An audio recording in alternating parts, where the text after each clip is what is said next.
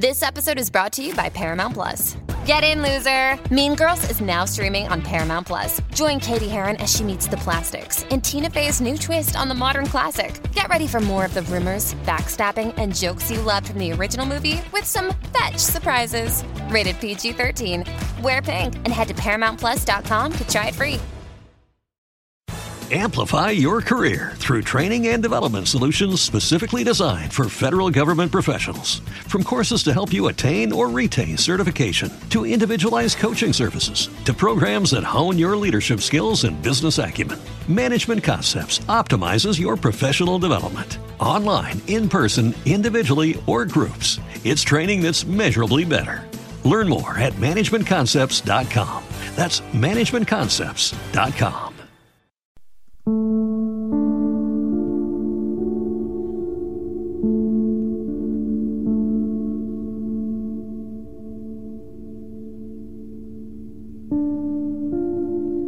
Quante cose vediamo che alla fine non abbiamo mai visto. I nostri occhi sono come quelle telecamere che inquadrano un qualcosa quando però il regista di turno ha cambiato inquadratura. Quanto presente, quante visioni se ne vanno senza che nemmeno ce ne accorgiamo. Il vortice del passato, futuri lontani e impossibili, ci attirano senza fine e senza spazio, ci strappano via da un presente che sembra sempre peggiore, sempre meno interessante di quello che è stato e di quello che potrebbe essere. Sacrifichiamo nel futile altare della modernità sacchetti di presenti attimi e li doniamo in un rito quotidiano senza formule al Dio di una vita diversa. In questo siamo tutti in fondo un po' satanisti. Ma quel sacrificio quasi mai ci ritorna indietro, quel futuro non arriva mai, sostituito da un altro presente da ignorare e dal presente di allora divenuto passato da rimpiangere. Dovrebbe esistere un cimitero, un luogo per gli attimi presenti senza nome, sepolti senza neanche un funerale, una preghiera. Giovani vite di noi, spezzate da una catena immutabile e continua, che appesantisce il nostro passo, che dovrebbe solo guardare la meraviglia del cielo e le infinite ramificazioni di una foglia. VRN presenta Border Nights, la notte ai confini. confini.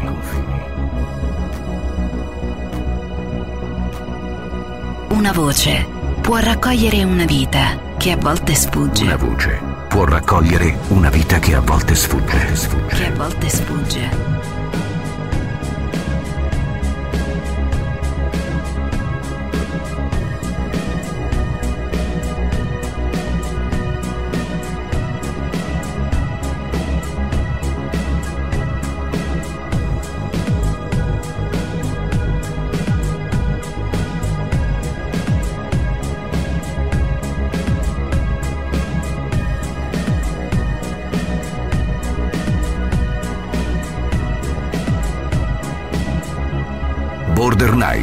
La notte ai confini.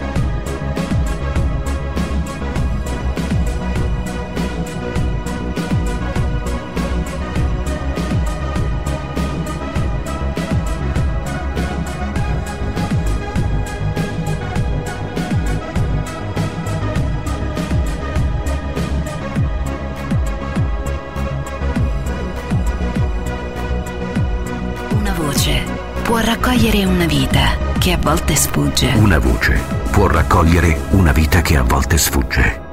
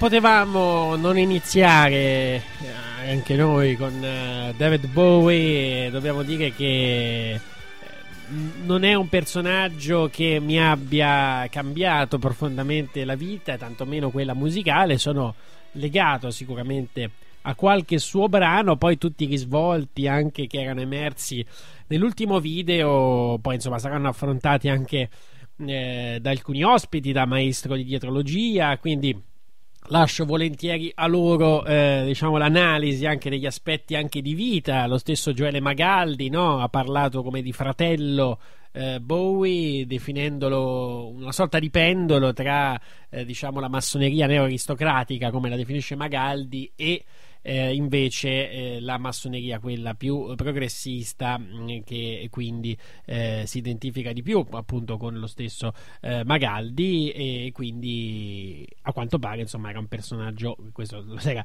intuito, abbastanza eletto comunque che ehm, al corrente anche di certe dinamiche. Allora andiamo intanto a ritrovarci, la prima puntata del 2016 di Border Nights e siamo pronti dopo questa pausa a ripartire partire, così come è pronto eh, il nostro buon Paolo che ci accompagnerà questa sera come sempre. Ciao Paolo, bentornato. Ciao, ciao a tutti. Allora, hai carburato in questo nuovo anno? Ma mm, veramente... veramente non proprio. Salute, la salute vedo non... che... Cioè, sono quattro mesi che mi tiro un'influenza che non riesco a capire perché non passa, ma comunque... Chiediamo lumi a qualcuno perché non passa. Eh, potrebbe, diciamo, hai abbandonato qualche pratica salutista? No, no, non... cioè più o meno lo stile di vita uguale, perché credo che sicuramente ci sia all'origine un, uh, diciamo, un, un turbamento di, psicologico, perché ogni malattia comunque ha un'origine psicosomatica, certamente però insomma è pesante un bel po', cioè non si può spiegare solo in quella chiave, anche perché vedo che moltissime persone eh, accanto a me hanno comunque influenze lunghe o raffreddori molto lunghi anche loro. Nel mio caso, io in vita mia ho sempre avuto un numero di influenze raffreddori superiore alla media perché me ne becco 4-5 all'anno, quindi diciamo che se altre persone ce l'hanno da 15 giorni, un mese, due mesi, io magari ce l'ho da 4, ecco, mettiamola così e questo rientra nella normalità. Quindi c'è sia la parte psicosomatica, sia però c'è qualcosa che riguarda proprio l'esterno. Un sacco di persone appunto sono così. Eh, oggi incontro eh, Gioele Magaldi e anche lui c'ha raffreddore da me da settimane, insomma, tanto per dirne una, insomma. E, altri amici miei uguale, insomma, via. Un... Cioè, Maria, una nostra ascoltatrice, anche lei mi ha detto che tra l'altro erano anni che non c'era influenze e invece c'è questo raffreddore influenzale, così, quindi pare che sia comunque abbastanza diffuso. Io raffreddore ormai ci convivo da anni, eh, per il momento quest'anno ancora no, anche se ho avuto eh, diciamo io ho avuto un'altra cosa che è il um, eh, lo ricorderete nella puntata quella cioè la febbre alta e poi una specie di scarlattina che poi non si è capito se era effettivamente scarlattina o no. E anche perché poi questo sfogo che mi era venuto di diciamo di bolle che mi era venuto in quell'occasione poi è ritornato ancora altre due o tre volte in maniera più blanda eh, segno che eh, boh, forse era altro non lo so. Comunque eh, cose un po', un po' strane qualcuno dirà perché chissà cosa ci buttano dall'alto, qualcuno dirà non lo so che cosa. Eh, insomma, eh, certo è che. This episode is brought to you by Paramount Plus. Get in, loser! Mean Girls is now streaming on Paramount Plus. Join Katie Heron as she meets the plastics in Tina Fey's new twist on the modern classic. Get ready for more of the rumors, backstabbing, and jokes you loved from the original movie with some fetch surprises. Rated PG 13. Wear pink and head to ParamountPlus.com to try it free. Amplify your career through training and development solutions specifically designed for federal government professionals. From courses to help you attain or retain certification, to individualized coaching services, to programs that hone your leadership skills and business acumen, Management Concepts optimizes your professional development. Online, in person, individually, or groups, it's training that's measurably better. Learn more at managementconcepts.com. That's managementconcepts.com. effettivamente molto Paolo che mi racconti eh, questa storia. Insomma, de... devo dire che non ho conosciuto in questo periodo persone ammalate, quindi diciamo che tu sei il primo che sento che ha questi problemi eh, da mesi, quindi non so poi al di fuori com'è la, la situazione reale. Allora, intanto vuoi dire qualcosa su David Bowie? No, guarda, non voglio dire nulla perché è un personaggio che non conosco, non eh, mi è mai piaciuta la sua musica, sì. non mi è mai piaciuto lui come personaggio, nel senso che mi trasmetteva qualcosa di negativo, in particolare nell'ultimo periodo, cioè quando ero più giovane meno, eh, mi ricordo Ashish to Ashish, una, una, delle sue canzoni che tutto sommato riusciva un pochino a piacermi. Nell'ultimo periodo proprio per me era inavvicinabile, eh, sì, la sua musica è inavvicinabile. E non ho difficoltà poi a, non ho avuto difficoltà a capire il perché quando negli ultimi video insomma palesemente c'era tutta una simbologia satanista che era um, evidentissima insomma. E, quindi no non c'ho nulla da dire. Comunque pare che forse una cosa si può dire ci sono sempre queste morti nel mondo dello spettacolo molto sospette, ma stavolta pare che fosse comunque ammalato da, da mesi veramente.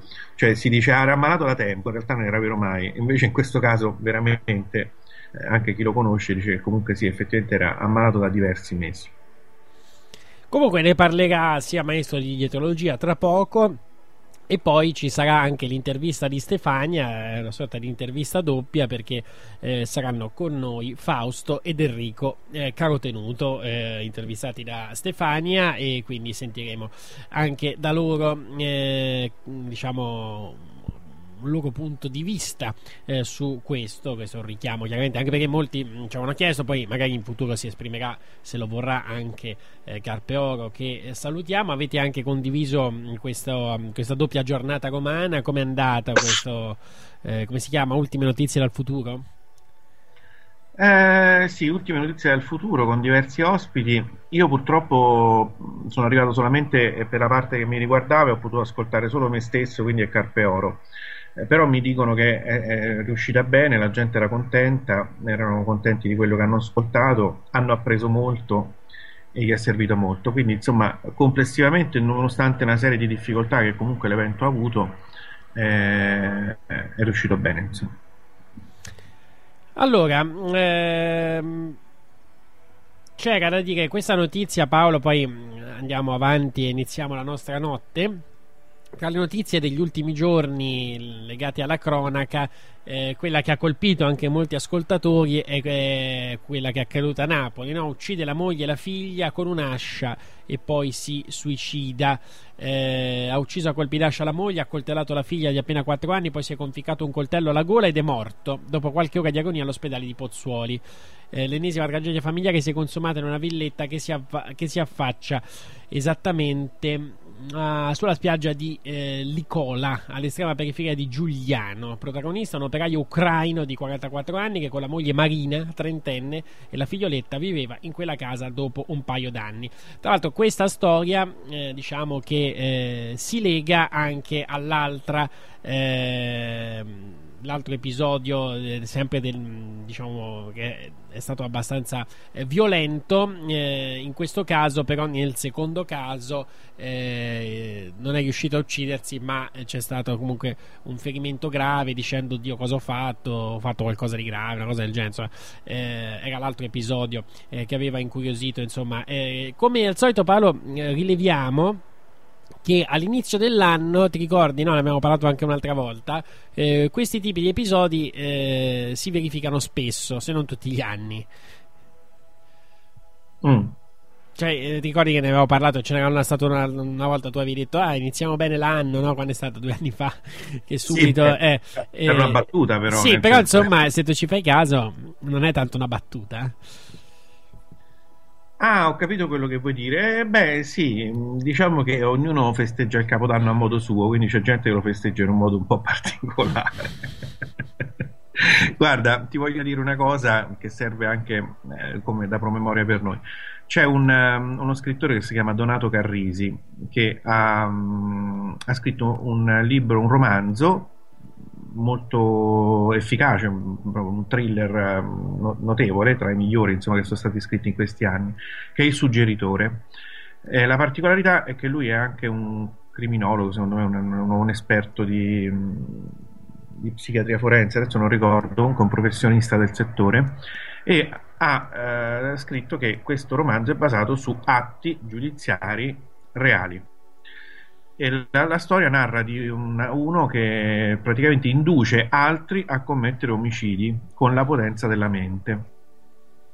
Sarebbe interessante da, da contattare e da intervistare, secondo me, quindi questo lo dico per te. E poi eh, per indicare come c'è per questi omicidi un, um, tutto un filone di indagini che andrebbe fatto e che nessuno farà mai per ora, eh, perlomeno in questi periodi, però eh, prima o poi si farà, e che sono inspiegabili se non si eh, riconosce la matrice in certi casi esoterica del, del diritto. rimarranno tutti inspiegati e inspiegabili eh, con gente che impazzisce così all'improvviso e che poi però spesso interrogato dice ma sentivo delle voci, dice vabbè, allora si, si, si eh, chiude eh, il discorso dicendo vabbè era schizofrenico, sentiva le voci, quindi ecco là, chiuso il, chiuso il caso. Invece andrebbe approfondito di più eh, andrebbe questa fenomenologia per, proprio perché poi tra l'altro ultimamente sembra che stiano un po' aumentando questi casi, un po' troppo insomma. Va detto che secondo me stanno aumentando un po' troppo una tipologia di delitti, che è quella dell'omicidio-suicidio, cioè della persona che uccide tutti e poi uccide se stesso, che è il modo migliore per tappare le indagini su un caso. A quel punto una strage, il colpevole c'è e il colpevole pure ucciso, chiuso, de, chiuso. Fine del discorso. Il modo migliore quindi per poter commettere omicidi è, è avere la certezza dell'impunità. Sì, non dobbiamo anche dimenticare quello che ci ha detto anche il, um, eh, Bisanti, no? Eh, eh, il, il maresciallo, no? maresciallo mi sembra dei carabinieri eh, la correlazione magari con l'uso di psicofarmaci che secondo me sì. può spiegare alcuni di queste, di queste sì ma non spiega tutto tutte no beh, certo.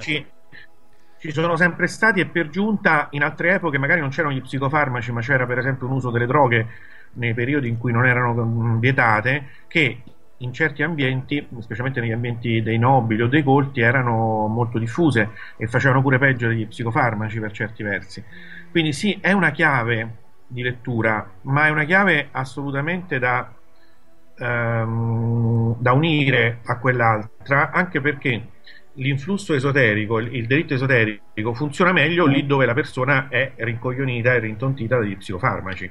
Quindi le due piste sono assolutamente eh, da unire e da studiare insieme, non è semplicemente l'uso di psicofarmaci che può mh, mm, provocare un casino del genere. Insomma. Allora, tra poco sarà con noi Paolo. Claudio Marucchi, eh, che torna con noi, laureato presso la Facoltà di Filosofia di Torino in filosofia orientali, studioso di tradizioni esoteriche, mm, specializzato in tanti eh, argomenti, ma noi questa sera eh, lo mm, consulteremo per eh, raccontarci qualcosa di Crowley. Era un argomento che spesso ci avevate chiesto. Eh, lui è uno dei ehm, diciamo, migliori conoscitori, soprattutto delle opere, più che della vita e delle biografie, eh, soprattutto delle opere di Crowley. Quindi sarà un dialogo ehm, tra Claudio, Paolo, insomma, le domande che gli farò io. quindi eh, questo sarà il primo viaggio, anche se tra poco partiremo però con la scheda di maestro di dietrologia su uh, Crowley. Dopodiché Andremo a sentire invece Stefania con eh, l'intervista a eh, Franco, eh, no che Franco, Faust.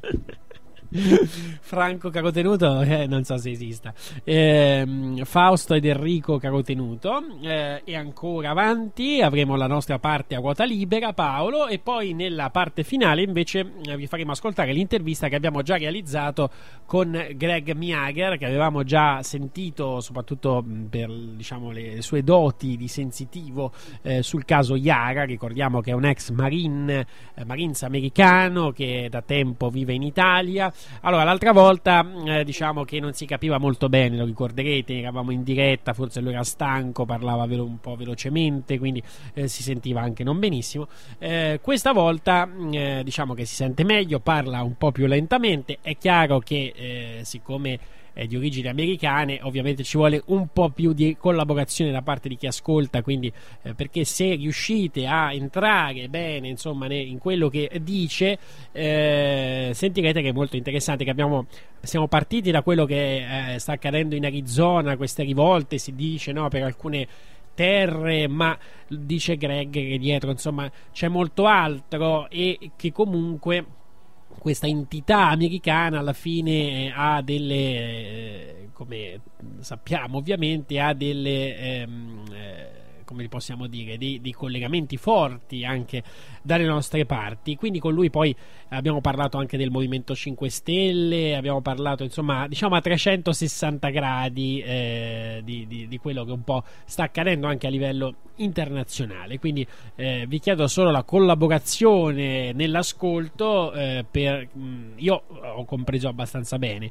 eh, ci vuole un po', ecco, in questo caso un po' di collaborazione anche da parte di chi ascolta, perché è un ascolto un po' più impegnato e impegnativo eh, dei, dei soliti. Allora, detto questo, eh, a questo punto direi che possiamo andare con la scheda del maestro che debutta subito nel nuovo anno parlandoci di David Bowie e anche eh, dell'ultimo video eh, che già aveva riscosso no, diverse eh, curiosità da parte vostra del suo ultimo video Black Star. Allora, via col maestro. Bentornati e buon 2016 a tutti, cari ascoltatori microchippati di ogni dove. La scheda di questa sera parlerà della scomparsa del grande David Bowie, icona del rock, fine cantante e compositore, inventore di generi musicali, poliedrico artista la cui cifra creativa ha percorso quasi mezzo secolo di storia della musica popolare. Vi parlerò del suo ultimo disco Black Star. David Bowie muore in un freddo 11 gennaio come un altro grande artista nostrano, ovvero Fabrizio De André muore il giorno del suo 69 compleanno e a tre giorni esatti dall'uscita del suo ultimo concept album Black Star, che fu programmata ed annunciata proprio per quella data. Il suo ultimo lavoro ritengo sia un testamento confessione, una sorta di sintesi della sua opera di uomo, artista ed iniziato, una panoramica autobiografica fatta allo specchio, che per osmosi si riflette anche sul mondo reale. Il singolo Black Star, che dà il titolo all'album, è un'annunciazione ed un monito interpretato attraverso una liturgia rituale che rappresenta una rinascita, una rinascita che avverrà dopo l'Apocalisse, intesa in un'accezione più metafisica che empirica, dopo che la stella nera avrà fagocitato il suo spirito e lo spirito del mondo una fine annunciata e consapevole per un nuovo inizio, per una nuova vita, la sua e la nostra. This episode is brought to you by Paramount Plus. Get in, loser! Mean Girls is now streaming on Paramount Plus. Join Katie Heron as she meets the plastics in Tina Fey's new twist on the modern classic. Get ready for more of the rumors, backstabbing, and jokes you loved from the original movie with some fetch surprises. Rated PG 13. Wear pink and head to ParamountPlus.com to try it free.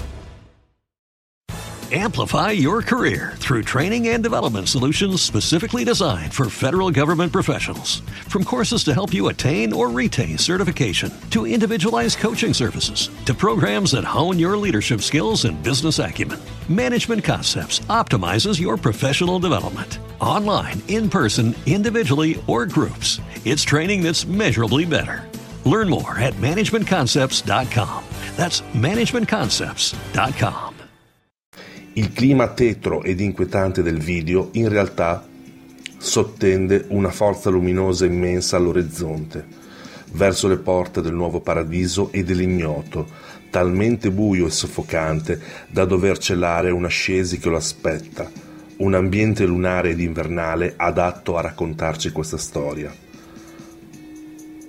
La vera paura incognita dell'uomo, dell'artista, sarà quella di doversi confrontare col suo proprio sé superiore, nel nulla cosmico o in un eterno ritorno.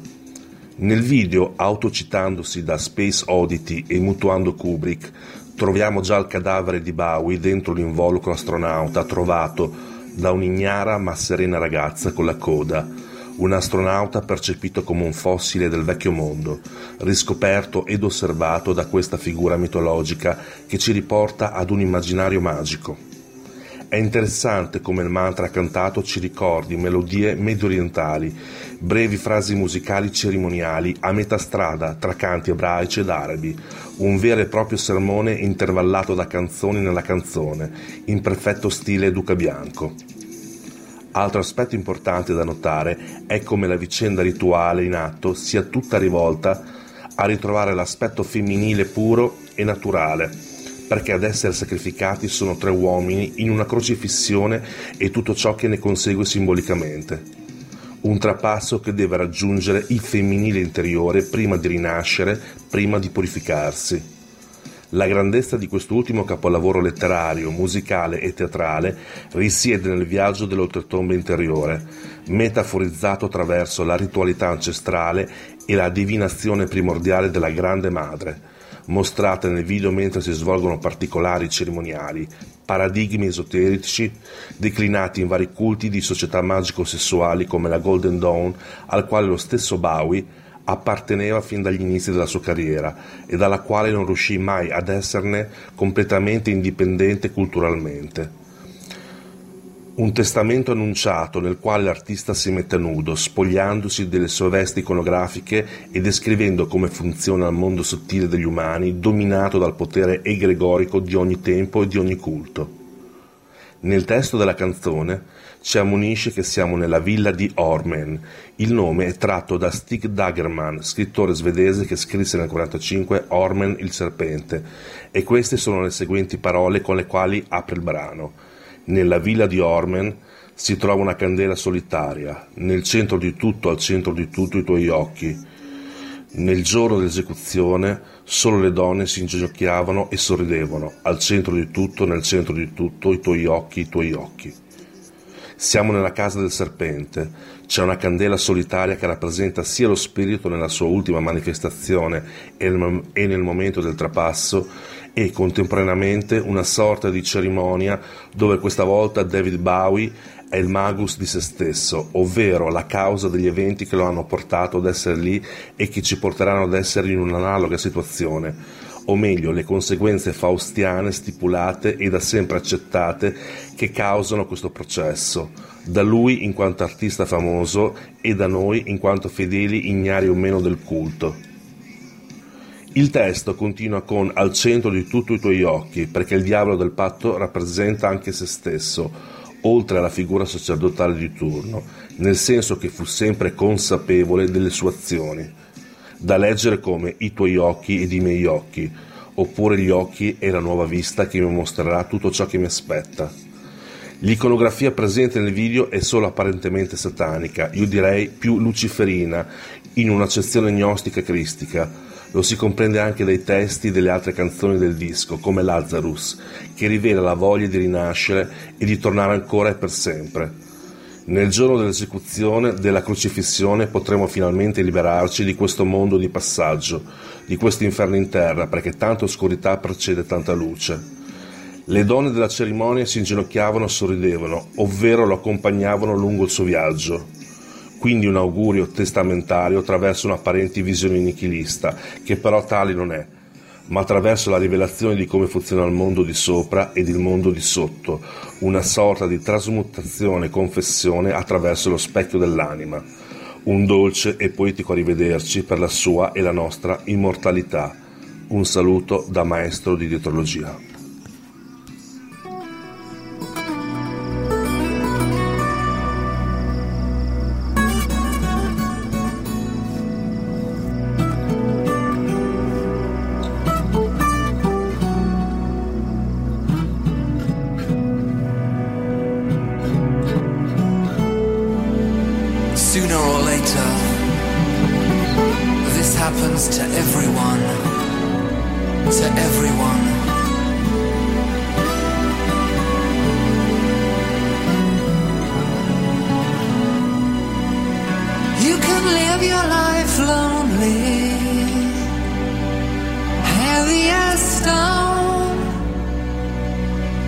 Live your life learning and working alone. Say this is all you want, but I don't believe that is true.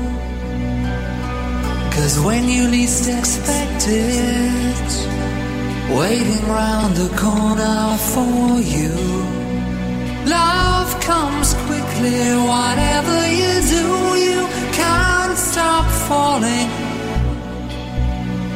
Love comes quickly. Whatever you do, you can't stop falling.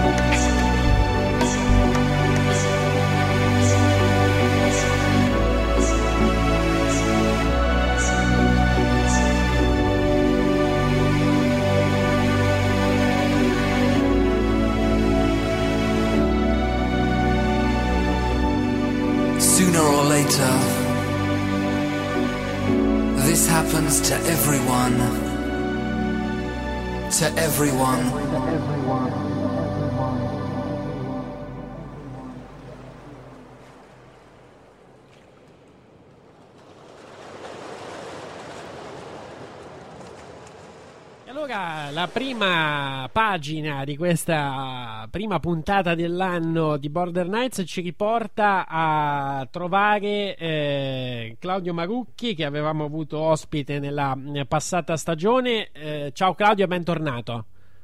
Ciao a tutti, ciao Fabio, grazie, grazie a voi. E allora, perché? Perché mh, vogliamo parlare della, della figura di Crowley sulla quale ovviamente si annidano eh, leggende, miti, falsi miti, quindi cercheremo un po' di mh, così eh, dare innanzitutto eh, quella che è la visione eh, di Claudio e poi sentiamo anche Paolo Franceschetti che ritroviamo. Ciao Paolo. Ciao Fabio, eh, ciao Claudio. Ciao, ciao Paolo. E allora, partirei proprio da te Paolo, eh, e da lì poi magari apriamo proprio il, il dialogo eh, con, eh, con Claudio. Secondo te eh, chi era Crowley, eh, che cosa diciamo ci ha tramandato e se prevalgono gli aspetti positivi o negativi?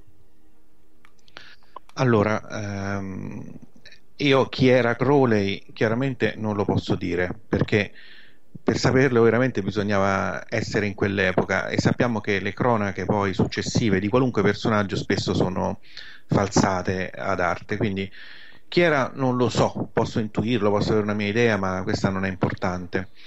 Eh, possiamo dire cos'è Crowley oggi. E per qualcuno è l'emblema del male, l'emblema assoluto del, di tutto ciò che eh, gira attorno alle società segrete di stampo satanista oppure di stampo nero. Eh, per altri invece è una persona che ha fatto degli studi magici e che ha dato un grande contributo alla magia. Per quanto mi riguarda, io invece penso che Crowley sia stato un uh, personaggio che per quello che ha lasciato oggi ha lasciato un uh, patrimonio di um, eh, libri eh, con delle conoscenze esoteriche messe in modo chiaro e ehm, con delle cose che senza di lui non ci sarebbero state. Quindi al di là di quello che fosse in passato e, e di quello che rappresenta magari per alcune confraternite nere, il eh, punto è che comunque Crowley ha dato un contributo alla conoscenza dell'esoterismo che altri non avevano dato. Ehm, e questo è, un vantaggio indubbio, cioè chi contribuisce alla conoscenza comunque ha fatto sempre qualcosa di positivo per l'umanità.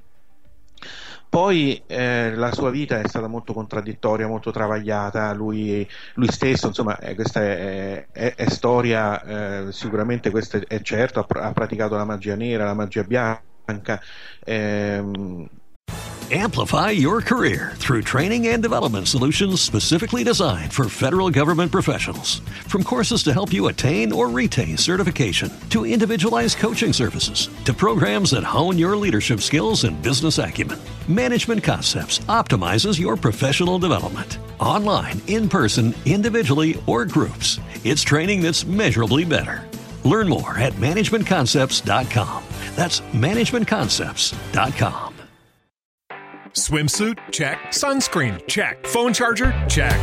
Don't forget to pack the 5 Hour Energy. It fits great in a pocket or carry on, and the alert feeling will help you arrive ready for anything. Now get 20% off when you use code 5HE Travel at 5hourenergy.com. Expires April 30th. One time use only, not valid with other discounts. Remember, visit 5hourenergy.com and use code 5HE Travel to save 20%. Che cosa quindi veramente abbia fatto e che cosa rappresenti, eh, ripeto, non, non, si può sapere. Certo è che il suo libro Magic o altri eh, sono dei testi importantissimi per chi da profano eh, vuole capire ehm, l'esoterismo e la magia. E inoltre lui aveva fatto anche diciamo, a, a, altre cose in passato, per esempio aveva ehm, dato alla stampa i rituali della Golden Dawn eh, rituali che erano tenuti segreti, infatti poi per questo entrò in contrasto con i membri della Golden Dawn e, e lasciando perdere quello che significava se f- avesse fatto bene o male per noi, per chi studia questo fenomeno, cioè Crowley rimane una figura comunque imprescindibile, insomma.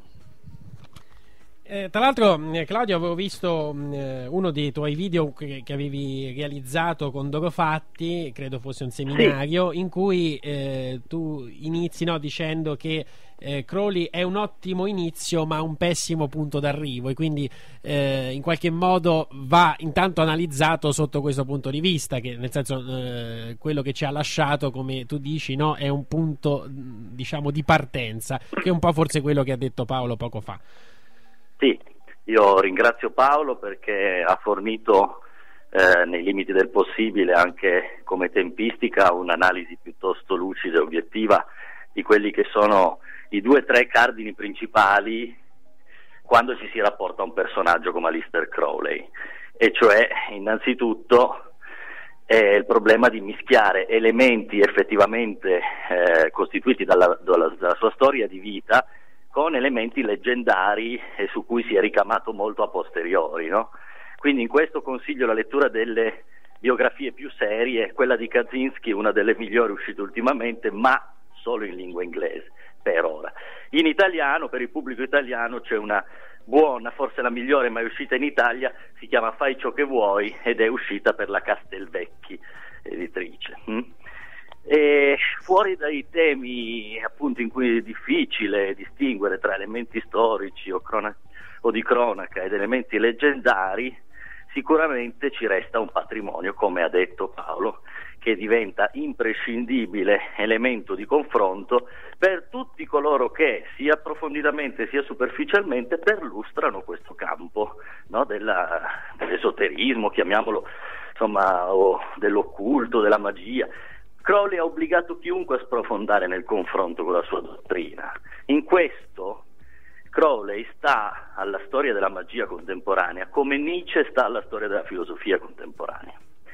Da lì in poi è impossibile, è impossibile non fare i conti con lui. Questo è sicuramente un elemento importante. Poi perché inaugurai quella conferenza dicendo ottimo eh, o anche di più come punto di partenza per il lascito che abbiamo avuto, pessimo come fine. Il discorso è che Crowley, che è in grado di dividere, questo in parte Paolo l'ha sottolineato, è in grado di dividere eh, più di chiunque altro, eh, ha una valanga di detrattori che spesso ne hanno mal compreso magari il messaggio, oppure che giocano eh, criticamente in modo un po' troppo facile su quelli che sono effettivamente i lati deboli e criticabili di Crowley, altri invece mm, lo idolatrano e ne fanno di lui come persona, prima ancora che del suo messaggio, ne fanno un'icona da emulare. Allora lì secondo me l'errore è grave. E questo spero sia abbastanza chiaro. Quando uno cerca di emulare le gesta di un personaggio la cui vita è stata eh, complicata, difficile e che spesso è dovuto ritornare sui motivi e, e principali della propria vita per disfare o rifare certe trame, allora sicuramente tu stai depistando te stesso se, se fai un movimento di questo genere. Non so se questo è abbastanza chiaro. Secondo te diciamo, questo tipo di fenomeno è collegato anche a quello che diceva Paolo, nel senso di chi lo utilizza diciamo, per fini poco nobili? Poco nobili non saprei, insomma già bisognerebbe dare un giudizio di ordine morale, però eh, molte delle persone che si riferiscono a Crowley in fondo abusano di un messaggio eh, e di alcuni simboli che Crowley stesso ha usato perché se io lo decontestualizzo, Crowley è nato nell'Inghilterra di fine Ottocento, cresce con quello spirito lì eh, vittoriano, quelle, quell'educazione al pudore, al rigore che, che insomma ormai aveva fatto il suo tempo. Lui da ribelle, figlio di due genitori che erano in una setta fondamentalista cristiana, i Plymouth Brethren, e, e, ha un, una forte componente di ribellione. Usa dei simboli, usa un linguaggio che ne sacrificano totalmente l'immagine. Fanno parlare di lui, ma in che modo fanno parlare di lui? Nel peggior modo possibile. Ogni 3x2 era sulla rubrica The Man We Want to Hang, no? l'uomo che vogliamo appendere. E veniva definito il più malato, perverso e, e il più maligno del mondo. Ah, ovviamente stiamo esagerando, però lui in parte una parte almeno di Crowley sicuramente specula egli stesso su questa fama. Chi viene dopo di lui o ha dei motivi, eh, eh, diciamo, di psicologia personale o psicologia di gruppo per attaccarsi a questi simboli e cercare di farsene qualcosa, oppure prende il messaggio che è passato attraverso Crowley e che noi possiamo, e tutti più o meno sanno, riassumere nella frase fai ciò che vuoi, sarà tutta la legge, e prende questo fai ciò che vuoi come la legittimazione per la licenziosità, i capricci o gli istinti e le pulsioni immediate e personali, cosa che non è, Crowley lo ribadisce in mille modi in ogni testo, però si sa che a posteriori io posso prendere quella frase e posso raccontarmela più o meno come mi pare, dico, vabbè, fai ciò che vuoi, allora vuol dire fai quel che ti pare. Ecco, questo è un punto interessante, no? E invece qual era il vero messaggio di questa frase? Che è una frase peraltro molto bella se letta magari anche con una giusta spiegazione. La frase è potentissima, la frase è un colpo di pistola, è una sveglia, per come è stata espressa in modo compresso, è qualcosa di fenomenale.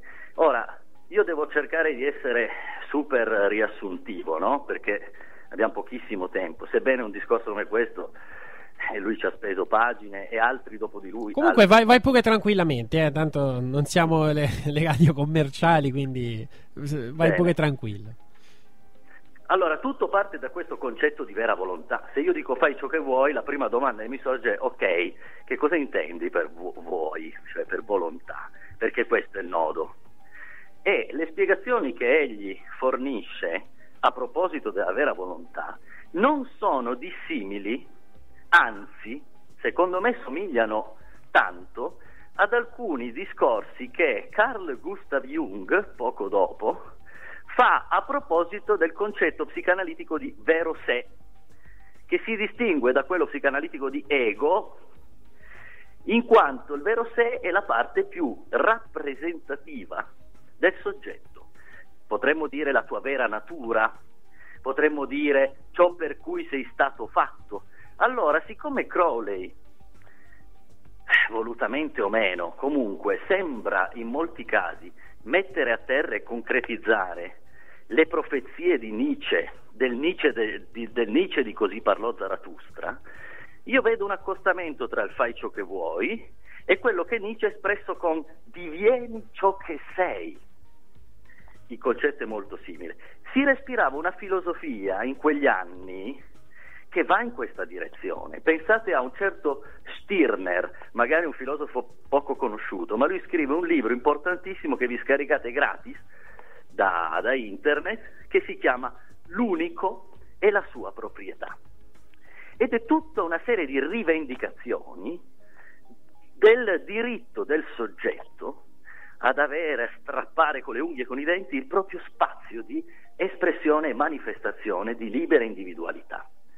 E in un'epoca in cui sappiamo che di lì a poco sarebbero arrivati nuovi totalitarismi, quindi nuove spinte all'omologazione, alla cancellazione delle differenze.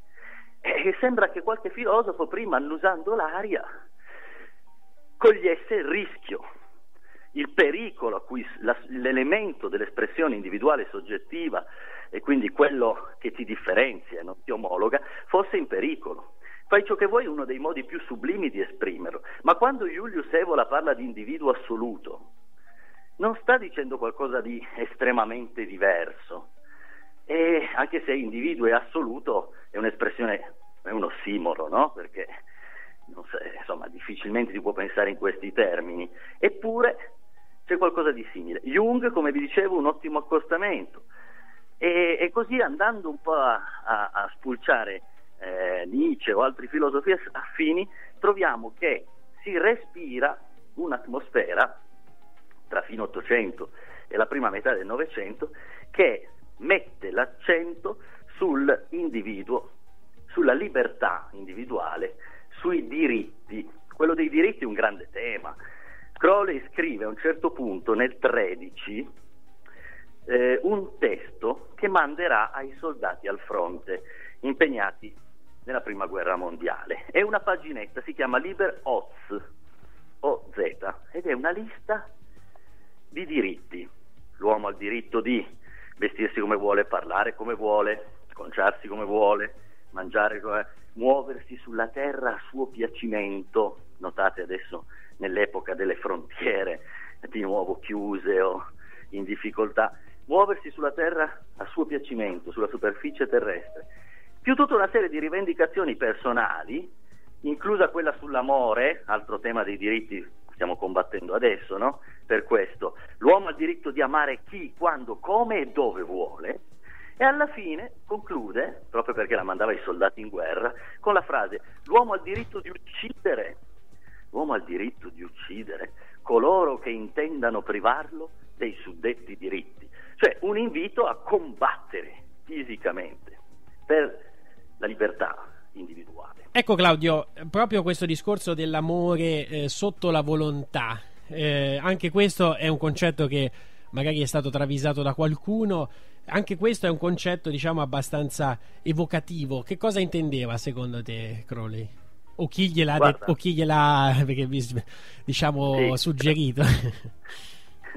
Crowley o chi per lui, diciamo. Sì. E questo è difficilissimo dirlo, ma io punterei soprattutto su un elemento, eh, il contrasto tra quell'energia incredibilmente forte, creativa e rappresentativa che chiamiamo amore e tutta quella invece, quell'apparato in cui l'energia dell'amore è costretta a fluire e che chiamiamo morale, anche nel tempo, eh, nella cultura e nei costumi in cui viviamo. È ovvio che eh, alcuni degli elementi che per noi oggi sono dei diritti, una volta erano inimmaginabili, così come più vado indietro nel tempo e quelle che una volta erano costume, oggi per noi sarebbero follia. Che ne so, se io dico che i, i, i Lupercalia, i Saturnaglia e i Baccanali prevedevano delle orge in giro per le strade al posto del Natale, al posto del Carnevale, eccetera, beh, per noi questo sembra folle.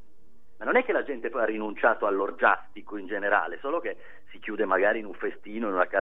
Amplify your career through training and development solutions specifically designed for federal government professionals. From courses to help you attain or retain certification, to individualized coaching services, to programs that hone your leadership skills and business acumen, Management Concepts optimizes your professional development. Online, in person, individually, or groups, it's training that's measurably better. Learn more at managementconcepts.com. That's managementconcepts.com. Hello, it is Ryan, and I was on a flight the other day playing one of my favorite social spin slot games on chumbacasino.com. I looked over the person sitting next to me, and you know what they were doing?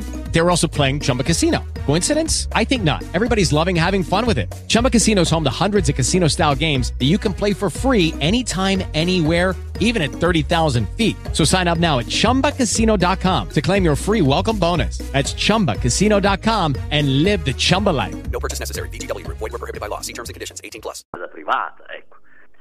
E non è più istituzionalizzato. Cambiano i costumi, quindi bisogna secondo me far capire che in questa frase c'è un'idea di amore che prescinde dalla morale comune o cerca di farlo. E attenzione, questo non vuol dire immoralità, cioè non è l'aperto conflitto che rovescia la morale, è amoralità, cioè è l'elevarsi, l'elevarsi al di sopra dei condizionamenti della morale.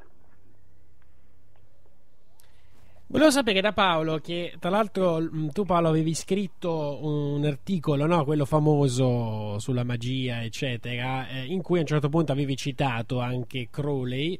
Eh, siccome qualcuno quella frase che abbiamo ricordato prima, no? Eh, fa, fa ciò che vuoi, sarà la tua legge, l'aveva accostata anche al, diciamo, alle teorie sulla legge di attrazione no? che, di cui abbiamo parlato varie volte. Eh, se, volevo chiedere a Paolo se c'è un punto di contatto secondo lui, poi ovviamente sento anche Claudio cosa ne pensa. Eh, Paolo. Beh, certo che c'è il punto di contatto. Eh, fai ciò che vuoi, quindi devi fare e tutti fanno però. Nessuna, non esiste persona che non fa, no? Quindi fai, ma cosa? Non ciò che vogliono gli altri, non ciò che ti ha inculcato la società, non ciò che eh, ti impongono una legge morale che tu non senti, fai ciò che vuoi, quindi fai ciò che corrisponde alla tua volontà, la tua però, non quella degli altri. Eh, sì, è assolutamente in linea con la legge d'attrazione. E infatti come ho sempre detto contro i detrattori della legge d'attrazione io invece sostengo che sia un, uh, questa legge eh, divulgata in, in, modo molto semplice sia eccezionale per uh, la portata che ha perché ha preso il, uno dei principali cardini del pensiero esoterico del, diciamo, della, delle dottrine esoteriche e l'ha divulgato in forma certo semplificata, in, cer- in forma da precisare, in forma eh, alle masse, eh, è comprensibile da chiunque.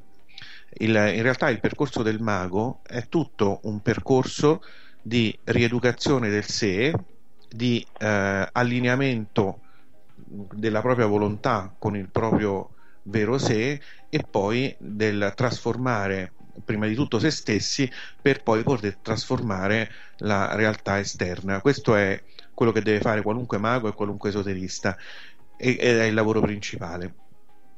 E la legge dell'attrazione in, modo semplice, comprensibile a chiunque, insomma, ha tirato fuori questo. Poi ovviamente erra chi pensa che la legge dell'attrazione si limiti semplicemente a dire pensa una cosa, la pensi ripetutamente e questa ti accade. Rhonda Byrne anche questo è un concetto che ripeto sempre, ha scritto tre libri, The Magic, The Power e il primo che è The Secret, che si complementano a vicenda. In circa 900 pagine, 800 pagine, non può aver scritto solo quello, quindi bisognerebbe leggerlo attentamente e scoprire che ci sono dei concetti invece molto elevati, anche bellissimi, che sono connessi poi a, all'amore, alla crescita dell'amore dentro di sé, allo sviluppo dell'amore, nel senso che noi dovremmo cercare di fare le cose che amiamo, perché se facciamo una cosa che amiamo ci mettiamo più forza, più energia e allora lì sì che riusciamo a realizzare i nostri desideri. Al contrario, se i desideri che cerchiamo di realizzare sono imposti da altri, avranno una minore forza e una minore portata. E, e, poi c'è il ringraziamento al divino, a tutto quello che abbiamo, insomma c'è una, tutta una filosofia di vita dietro ai libri di, della Bayern che ehm, secondo me è eccezionale. Insomma. Allora, volevo sentire Claudio cosa ne pensa. Eh, ovviamente sì. c'è stato anche qui insomma, un uso commerciale no, nel modo in cui sì, questo sì, concetto. Però, però, ecco, c'è qualcosa di. No, io mi sento di, mi sento di condividere pienamente l'idea di Paolo, perché se è vero che qualcuno ha liquidato un po' troppo frettolosamente eh, certe, eh, certi modi di esprimere la filosofia della magia, molto eh, in linea con il linguaggio del volgo, non significa che questo abbia volgarizzato le leggi della magia non possiamo permetterci una banalizzazione, ha detto benissimo Paolo, è più superficiale colui che eh, attribuisce una superficialità a quello che sta dietro un lavoro come The Secret, The Power, eccetera, piuttosto che non eh, chi cerca di invece farne un uso pratico di vita. Allora, io in questo vedo qualcosa di interessantissimo. Allora, la magia ha le sue evoluzioni, come la filosofia, no? E come la religione. Eh? Si tratta dei rapporti che la coscienza umana intrattiene con la natura circostante e con gli altri individui. Hm? Quindi, in un contesto di questo genere, eh, la cosiddetta volgarizzazione è in realtà la discesa della filosofia, prima appannaggio di poche elite, prima appannaggio degli acculturati, degli eruditi, è servibile invece quasi, dico quasi, insomma proprio perché non mi piace generalizzare, per tutti. E quindi questo è un grande passo. Crowley si sarebbe probabilmente divertito e sarebbe stato contentissimo di sapere che oggi teori- dottrine più che teorie come quella della legge dello specchio, da un lato, la legge dell'attrazione, da un altro, cominciano finalmente a far sì che quasi tutte le persone eh, dotate di un livello di intelletto medio possano avere a che fare con discorsi che prima invece non, non erano accessibili a chiunque, erano prigionieri di un linguaggio, di una mm, sofisticatezza culturale eh, quasi, quasi, inaccessibile ecco, per, per, molti.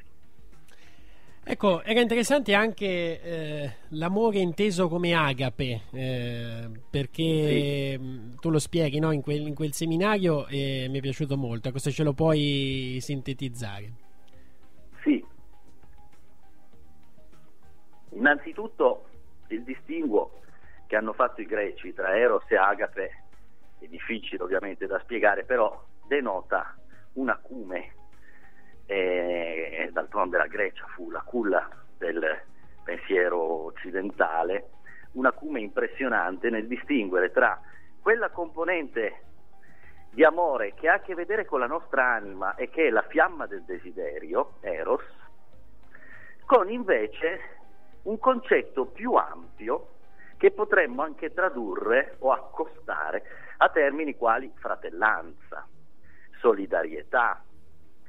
E agape è un concetto più esteso rispetto ad Eros, nel senso che anziché essere connesso solo alle vicende psiche, psichiche del soggetto, è qualcosa di universale, cioè può essere il sodalizio che la luce del sole stringe con il seme sottoterra nel momento in cui un germoglio affiora e, e sbuca poi dal suolo e tenderà verso la luce del sole. Ecco, eh, è una bellissima immagine quella dell'agape perché porta al di sopra e al di fuori della individualità e quindi consente alla dimensione dell'amore di non essere solo il eh, l'energia che scorre come in un filo di rame tra un soggetto e un altro soggetto, eh? come, come, la telefonata che stiamo facendo noi in questo trio tra me e Paolo, ma è qualcosa invece che eh, come è, un, è, un'irradiazione, ecco, è una radianza che da un centro si diffonde un po' ovunque. Io que- credo che in questo ci sia la naturale compensazione dei, rispetto ai rischi che una, un messaggio come fai ciò che vuoi potrebbe comportare. I rischi celati nel fai ciò che vuoi, che poi sono in parte anche i rischi di una cattiva comprensione della legge di attrazione, no? sono quelli che rischiano di vedere il soggetto, il, l'individuo innalzarsi, fare ombra a tutto il resto o fagocitare tutto il resto e correre il rischio della prevaricazione. Agape è un modo, secondo me, sensato di attutire i rischi della prevaricazione. ed è un altro modo di dire che non c'è magia, leggasi alla voce volontà, senza mistica, leggasi alla voce agape, perché per lunghi secoli magia e mistica sono stati eh, o in aperto conflitto o comunque debitamente distanti. La mistica è il dissolversi dell'individuo nell'orizzonte divino o nel cosmo, la magia è l'affermazione dell'individuo sul cosmo, che diventando o sostituendosi al divino afferma se stesso. Da Crowley in poi questa distinzione tra magia e mistica non è più possibile.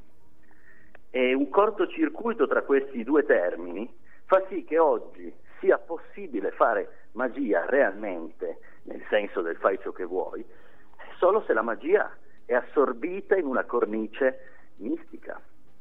E questo Crowley lo sottolinea più riprese. Qui ci vedo un po' il tema di telema, volontà e agape, amore. Ehm, hai citato, hai già in parte risposto, no? Che cosa, eh, in, diciamo, in quale chiave vada intesa il concetto di, di magia. Ehm, perché anche di questo no? spesso se ne parla, a volte si cade anche nella, nella superstizione o, comunque magari eh, è un concetto che a volte sembra sminuire anche quello che noi possiamo fare o non fare nelle nostre vite se ci sono insomma quelli che vengono definiti tra virgolette eh, attacchi esterni. Ecco, secondo te eh, che cos'è l'atto magico, che cos'è la magia, la vera? Allora, se stiamo sul tema Crowley, eh, Crowley nello stesso libro Magic che ha citato Paolo prima, che un po' forse l'architrave del suo pensiero, definisce ogni atto volontario come un atto magico. Allora, cosa succede? Che se io prendo per buona questa definizione filosofica, la volontà, ogni atto volitivo, in quanto atto magico, implica che l'intero sistema natura, l'intero cosmo, l'intero movimento della società sia permeato o intriso di leitmotiv magici. Cioè come se la magia facesse una sorta di appropriazione, no, per esteso, di quella che fino ad oggi abbiamo chiamato realtà. Ovviamente questo stando sulla definizione eh, di Crowley. Poi Magia potrebbe essere e dovrebbe essere inteso anche in altri modi, hm? Eh, però qui rischiamo di entrare in un argomento un po' terreno, un po' scivoloso, no? Perché eh, o sto sul termine magia, mod significa potere, no? Questa è la radice etimologica della parola magia, no? Allora, se mi metto e mi colloco nella posizione del termine potere, capite che l'argomento si fa più spinoso perché il potere potrebbe essere l'influenza che ho sulle altre persone, il potere potrebbe includere il dominio o la prevaricazione come dicevamo prima, oppure, questo è l'altro versante, eh, il potere inteso come potenziale o possibilità e lì allora la legge d'attrazione ben venga chiaramente perché rende merito a quest'idea del magico come espressione del soggetto. Il magico include il meraviglioso, per esempio. Il magico non è escluso da quello che oggi chiameremmo scienza, perché non dimentichiamo che la filosofia della magia è stata la radice del metodo scientifico. Pensiamo a Francis eh, Bacon, per esempio, a tutti i grandi eh, maghi del Rinascimento o anche prima del Medioevo come Giordano Bruno, pensiamo all'alchimia, poi c'è un lato del magico che invece riguarda l'arte. Quindi come fosse un ponte tra due mondi, quello della scienza e quello dell'arte, dobbiamo avere a che fare con una visione poliedrica e malleabile del concetto di magia.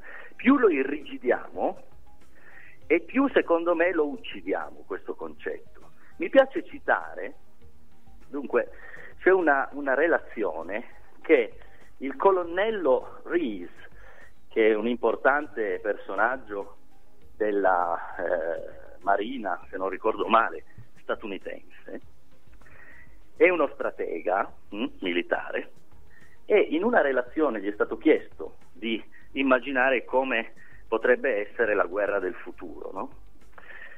Questo perché ovviamente quando c'è un teatro di guerra bisogna sempre portarsi un passo avanti. Adesso quella che combattiamo attualmente o che si dice essere attualmente la guerra di oggi, che è diversa dalla guerra, eh, del- dalle modalità di fare guerra della seconda eh, guerra mondiale, è, è chiamata guerra di quarto gradiente ed è quella cosiddetta al terrore, mh, dove non distingui più il nemico dal civile e tutta un'altra serie di cose. Gli è stato chiesto a questo qua di immaginare la guerra di quinto gradiente e lui come ha inaugurato il suo trattato? Prendendo una frase di Dick, che scriveva dei libri di fantascienza, e cambiando leggermente. Dick aveva scritto che la tecnologia no, del futuro non sarà distinguibile dalla magia e l'aveva scritto a inizio Novecento. Oggi pensiamo a internet, eh, pensiamo alle- alla potenza tecnologica di cui disponiamo se prendiamo uno dei nostri bisnonni e lo mettiamo nel mondo di oggi gli sembrerebbe un mondo magico. No? Rees, questo colonnello, scrive che la guerra di quinto gradiente, il combattere la guerra di quinto gradiente, userà delle armi che non saranno distinguibili dalla magia. Ora, questo perché mi ha colpito? Perché stiamo parlando di uno, colonnello, che si occupa di qualcosa di eh, non solo di stretta attualità, ma anche di un campo che solo apparentemente non tange il magico. E qui sicuramente Franceschetti si, si risveglierà no?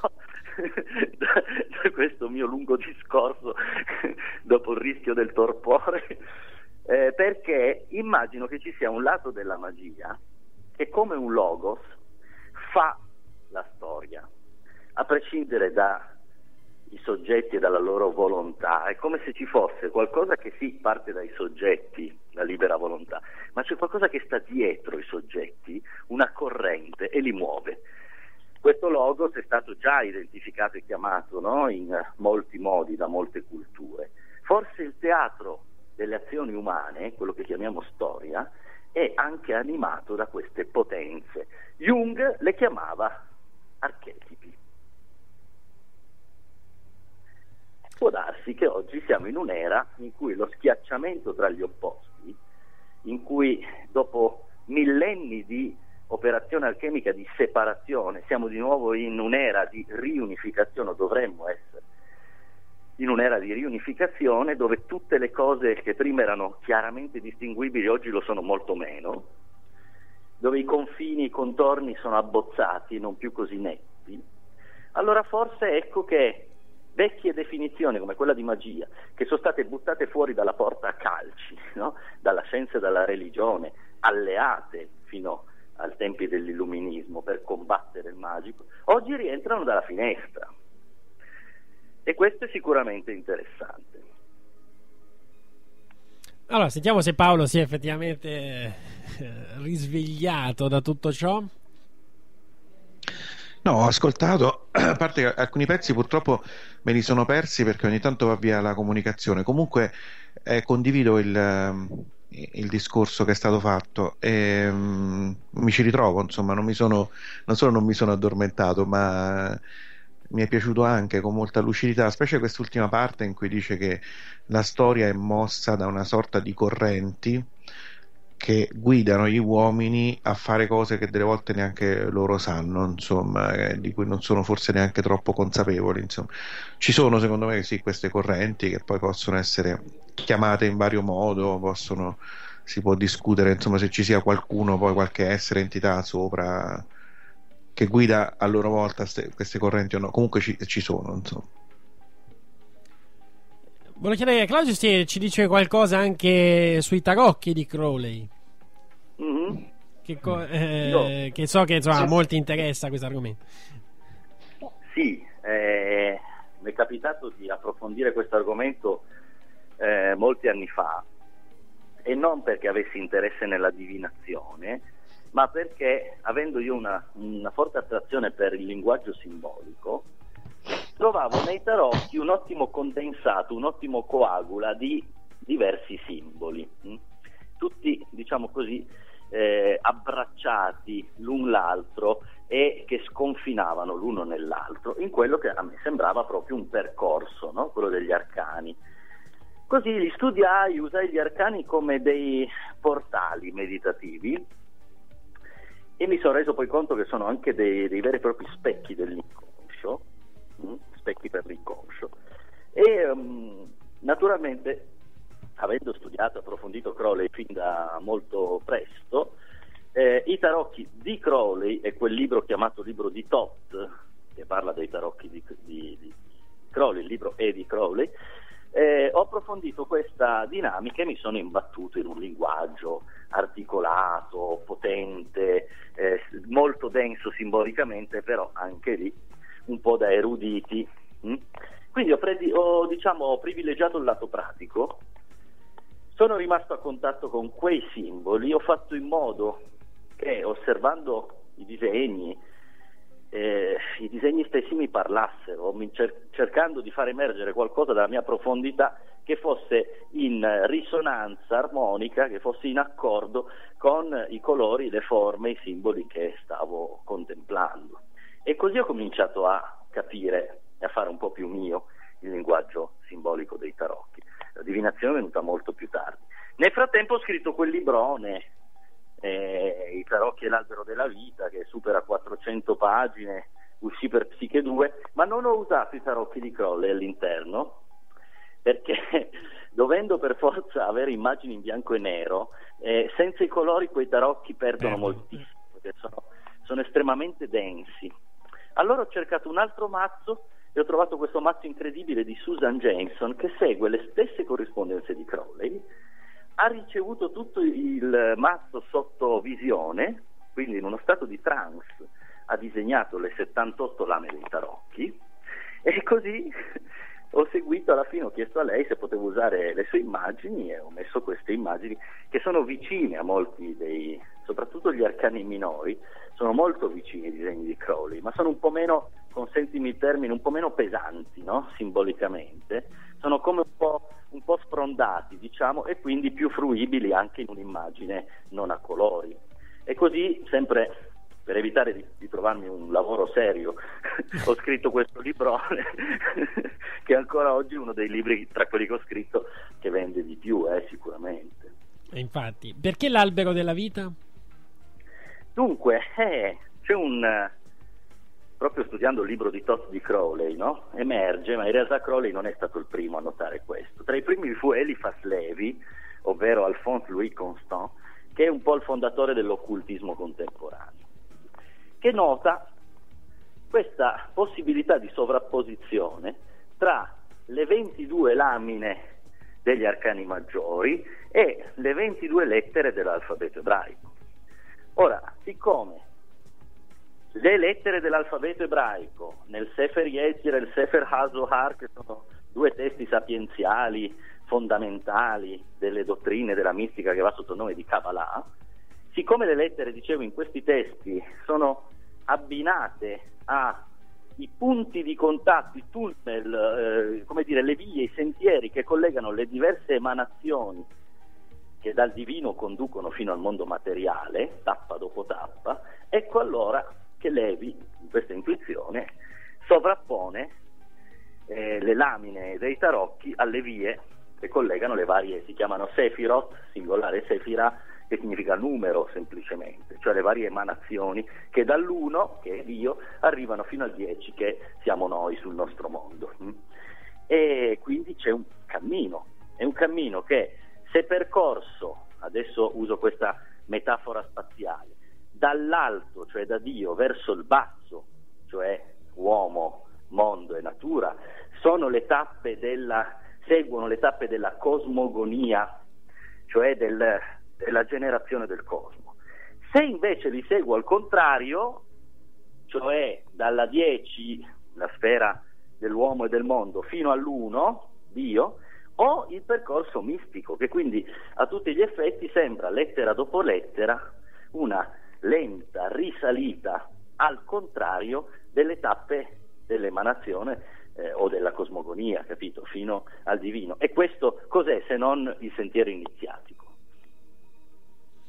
Vedo che c'è un libro mh, che è di mh, Alberto Moscato eh, che si chiama Otto Formule Magiche, le formule operative dell'Ordo Templis Orientis di Crowley, come interpretarle, usarle e crearne di nuove. Ora, siccome immagino che poi, mh, diciamo, anche chi magari non conosceva Crowley, magari dopo aver sentito anche questa puntata se ne interesserà.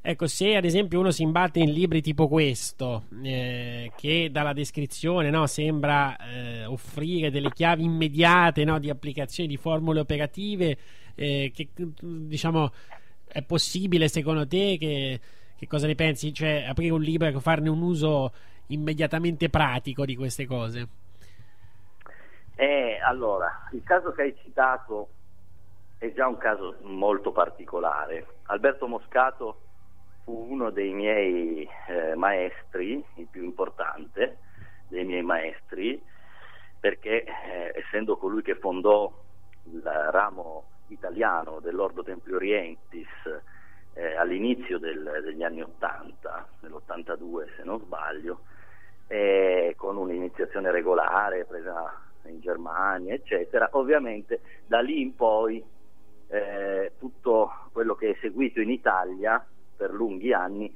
si è appoggiato o è derivato direttamente da questo grandissimo personaggio, una delle persone più incredibili che, che io dal vivo abbia mai potuto conoscere.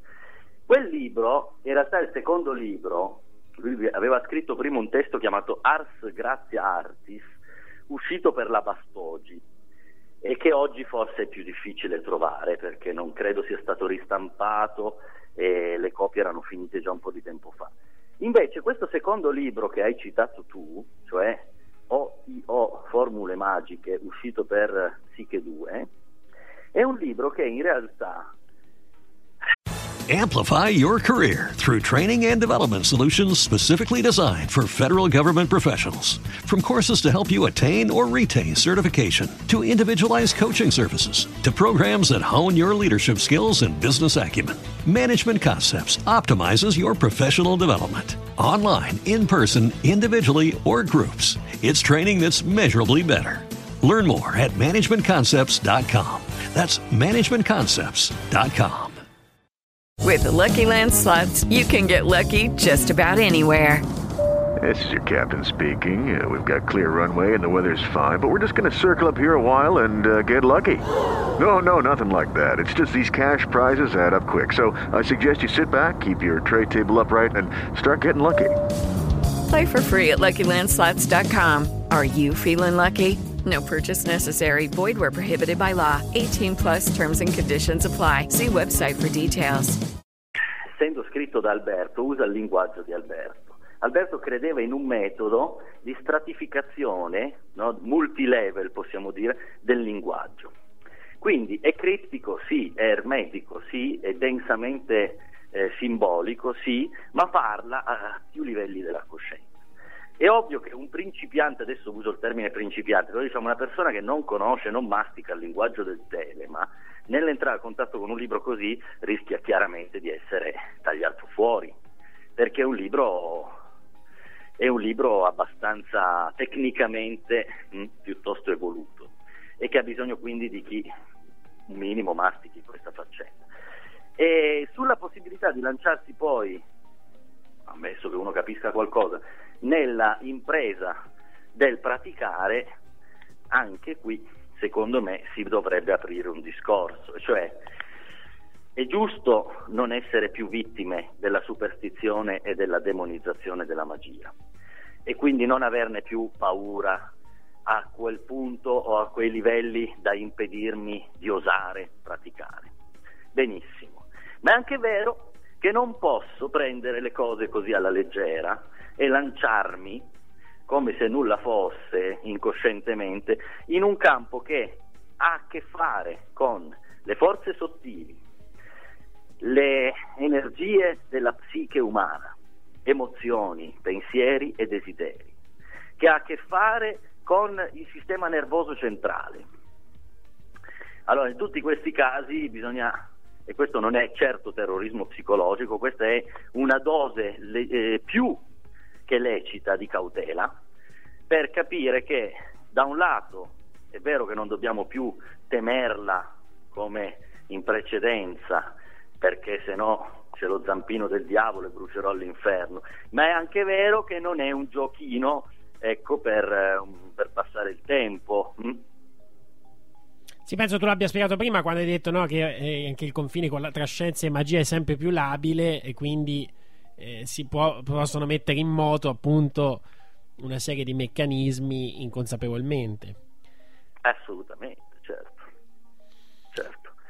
E poi c'è il lato psichico, anche questo è importantissimo.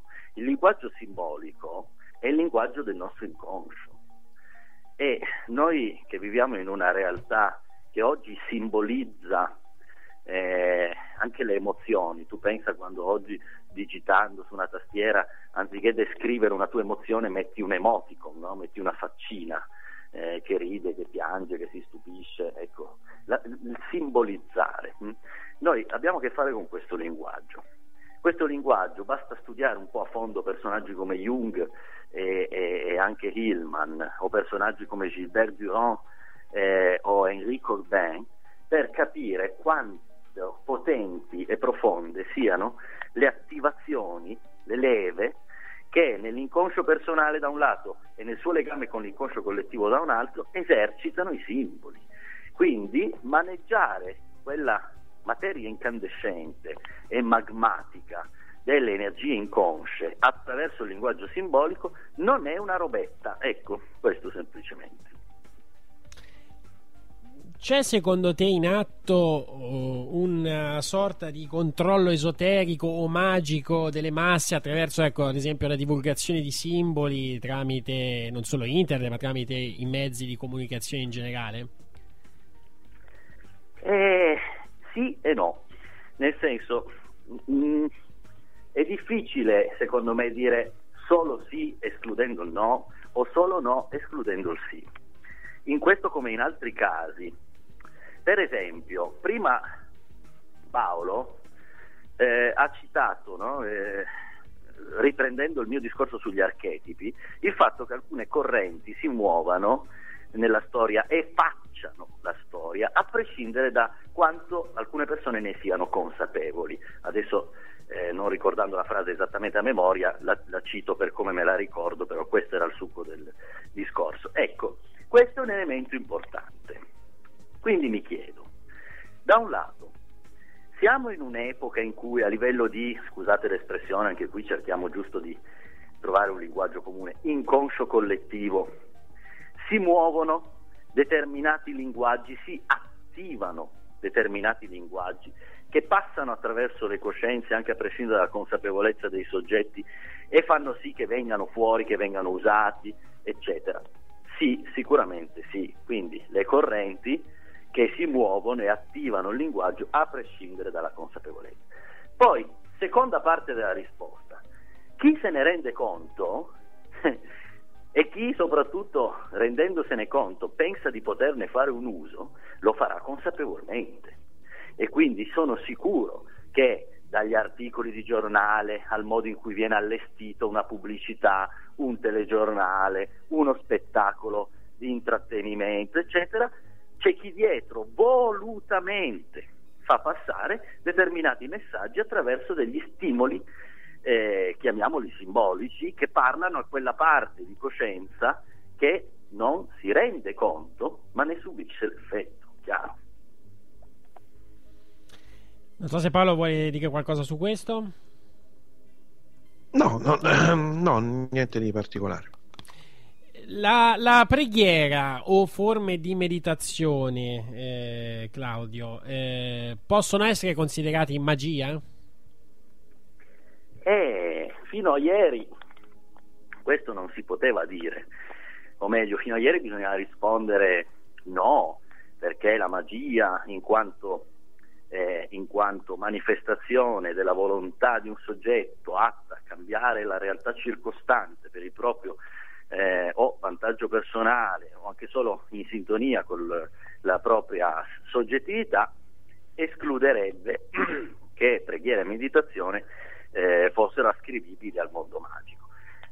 Oggi invece ti risponderei sì, perché dopo Crowley eh, la magia, la filosofia della magia è cambiata radicalmente. E ripeto, Crowley sta alla filosofia della magia come Nietzsche sta alla filosofia contemporanea. Quindi eh, è impossibile oggi non fare i conti con l'assottigliamento o addirittura quasi ormai lo sfumare della barriera che divideva il magico dal mistico. Che cosa vuol dire questo? Vuol dire che mentre un soggetto, cioè un soggetto è in grado di compiere queste operazioni di imposizione della volontà sulla realtà circostante, solo, e sottolineo solo se, quel soggetto è contemporaneamente in un percorso che faccia sfumare il suo io o il suo ego, gradualmente. Altrimenti queste operazioni, secondo, secondo Crowley stesso, non sono più facilmente realizzabili. O sono effetti di altre parti della psiche, della coscienza, il capriccio dell'ego. Allora io con un ego forte, capriccioso e che vuole imporsi sul mondo per qualunque motivo, io faccio appello a qualcos'altro in realtà, che non è il concetto di, vero, di vera volontà di Crowley. Faccio appello ad altre aree della mia psiche e posso tranquillamente impormi sul mondo, posso anche cancellare qualcuno, farlo entrare nel mio cono di influenza, però quello, Crowley a un certo punto chiama magia nera tutto quello che non usando agape si fa il cerchio intorno, esiste solo l'io fagocitante, l'io tronfio, e cerca di asservire la realtà circostante all'io. E io credo che Crowley per arrivare a cogliere in questo modo il senso della magia nera abbia dovuto a sua volta esserlo in un certo periodo della sua vita, no?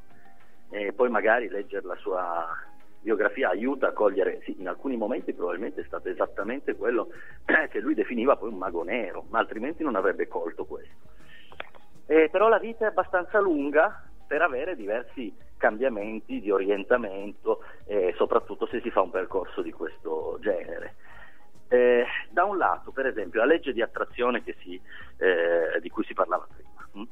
da un lato mette l'importanza sul soggetto e lo responsabilizza e questo è fondamentale rispetto a tutta una serie di epoche da cui veniamo noi, che ci hanno influenzato, dove anziché la responsabilità si aveva il senso di colpa e dove tutto sommato eri calato in un contesto dominato dal, dal divino e quindi o era lo zampino del diavolo o era la divina provvidenza, ma era sempre grazie o per colpa di qualcos'altro e non tua. Quindi gli effetti psicologici e filosofici di questo sono enormi e importanti. Però non dobbiamo dimenticare che ci sono anche dei rischi, perché se questo percorso non è affiancato, e qui una lettura più profonda di testi come The Secret, eh, gli altri citati prima da Paolo, è fondamentale.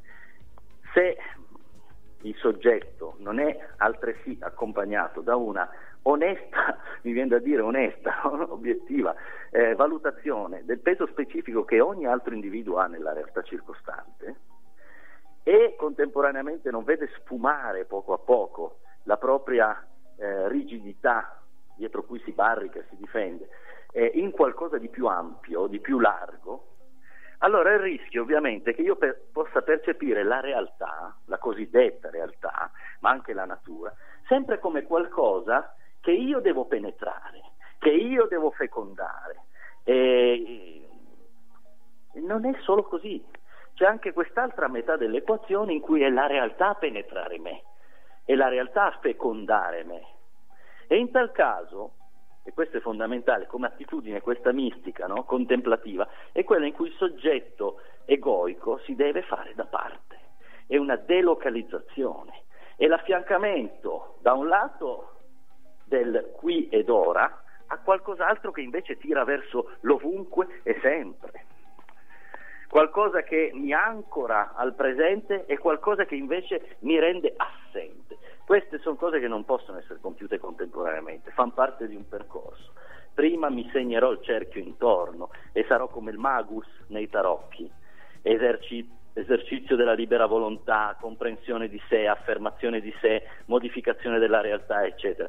Poi viene il matto, cioè cancello il cerchio e la vita, il mondo mi inonda, mi fa a pezzi, mi fa scomparire lo zero. Volevo eh, leggerti proprio una, una, parte dell'articolo di Paolo, eh, magari su questo poi chiudiamo, che poi è collegato anche a questo. In uno scontro magico che avveniva tra Crowley e alcuni suoi avversari, un giorno arrivò un poliziotto a casa di Crowley a fare una perquisizione. Questo era l'effetto del rito, secondo Crowley, che reagì con altro rito e al suo avversario, se non ricordo male, morirono tutti i cani. Questo è né più né meno quello che fanno i buddisti aderenti alla scuola di Nichiren, recitano il Daimoku con delle finalità e quando il risultato è raggiunto lo attribuiscono alla recitazione del Daimoku. Ed è sempre né più né meno quello che succede quando un devoto prega Padre Pio, San Gennaro o la Madonna o quello che appunto è nei libri di The Secret o di Luisei puoi cambiare la tua vita, cioè lo stesso diciamo meccanismo con altri nomi.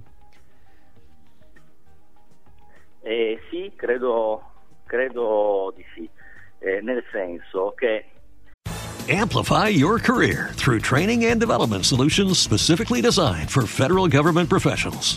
From courses to help you attain or retain certification, to individualized coaching services, to programs that hone your leadership skills and business acumen, Management Concepts optimizes your professional development. Online, in person, individually, or groups, it's training that's measurably better.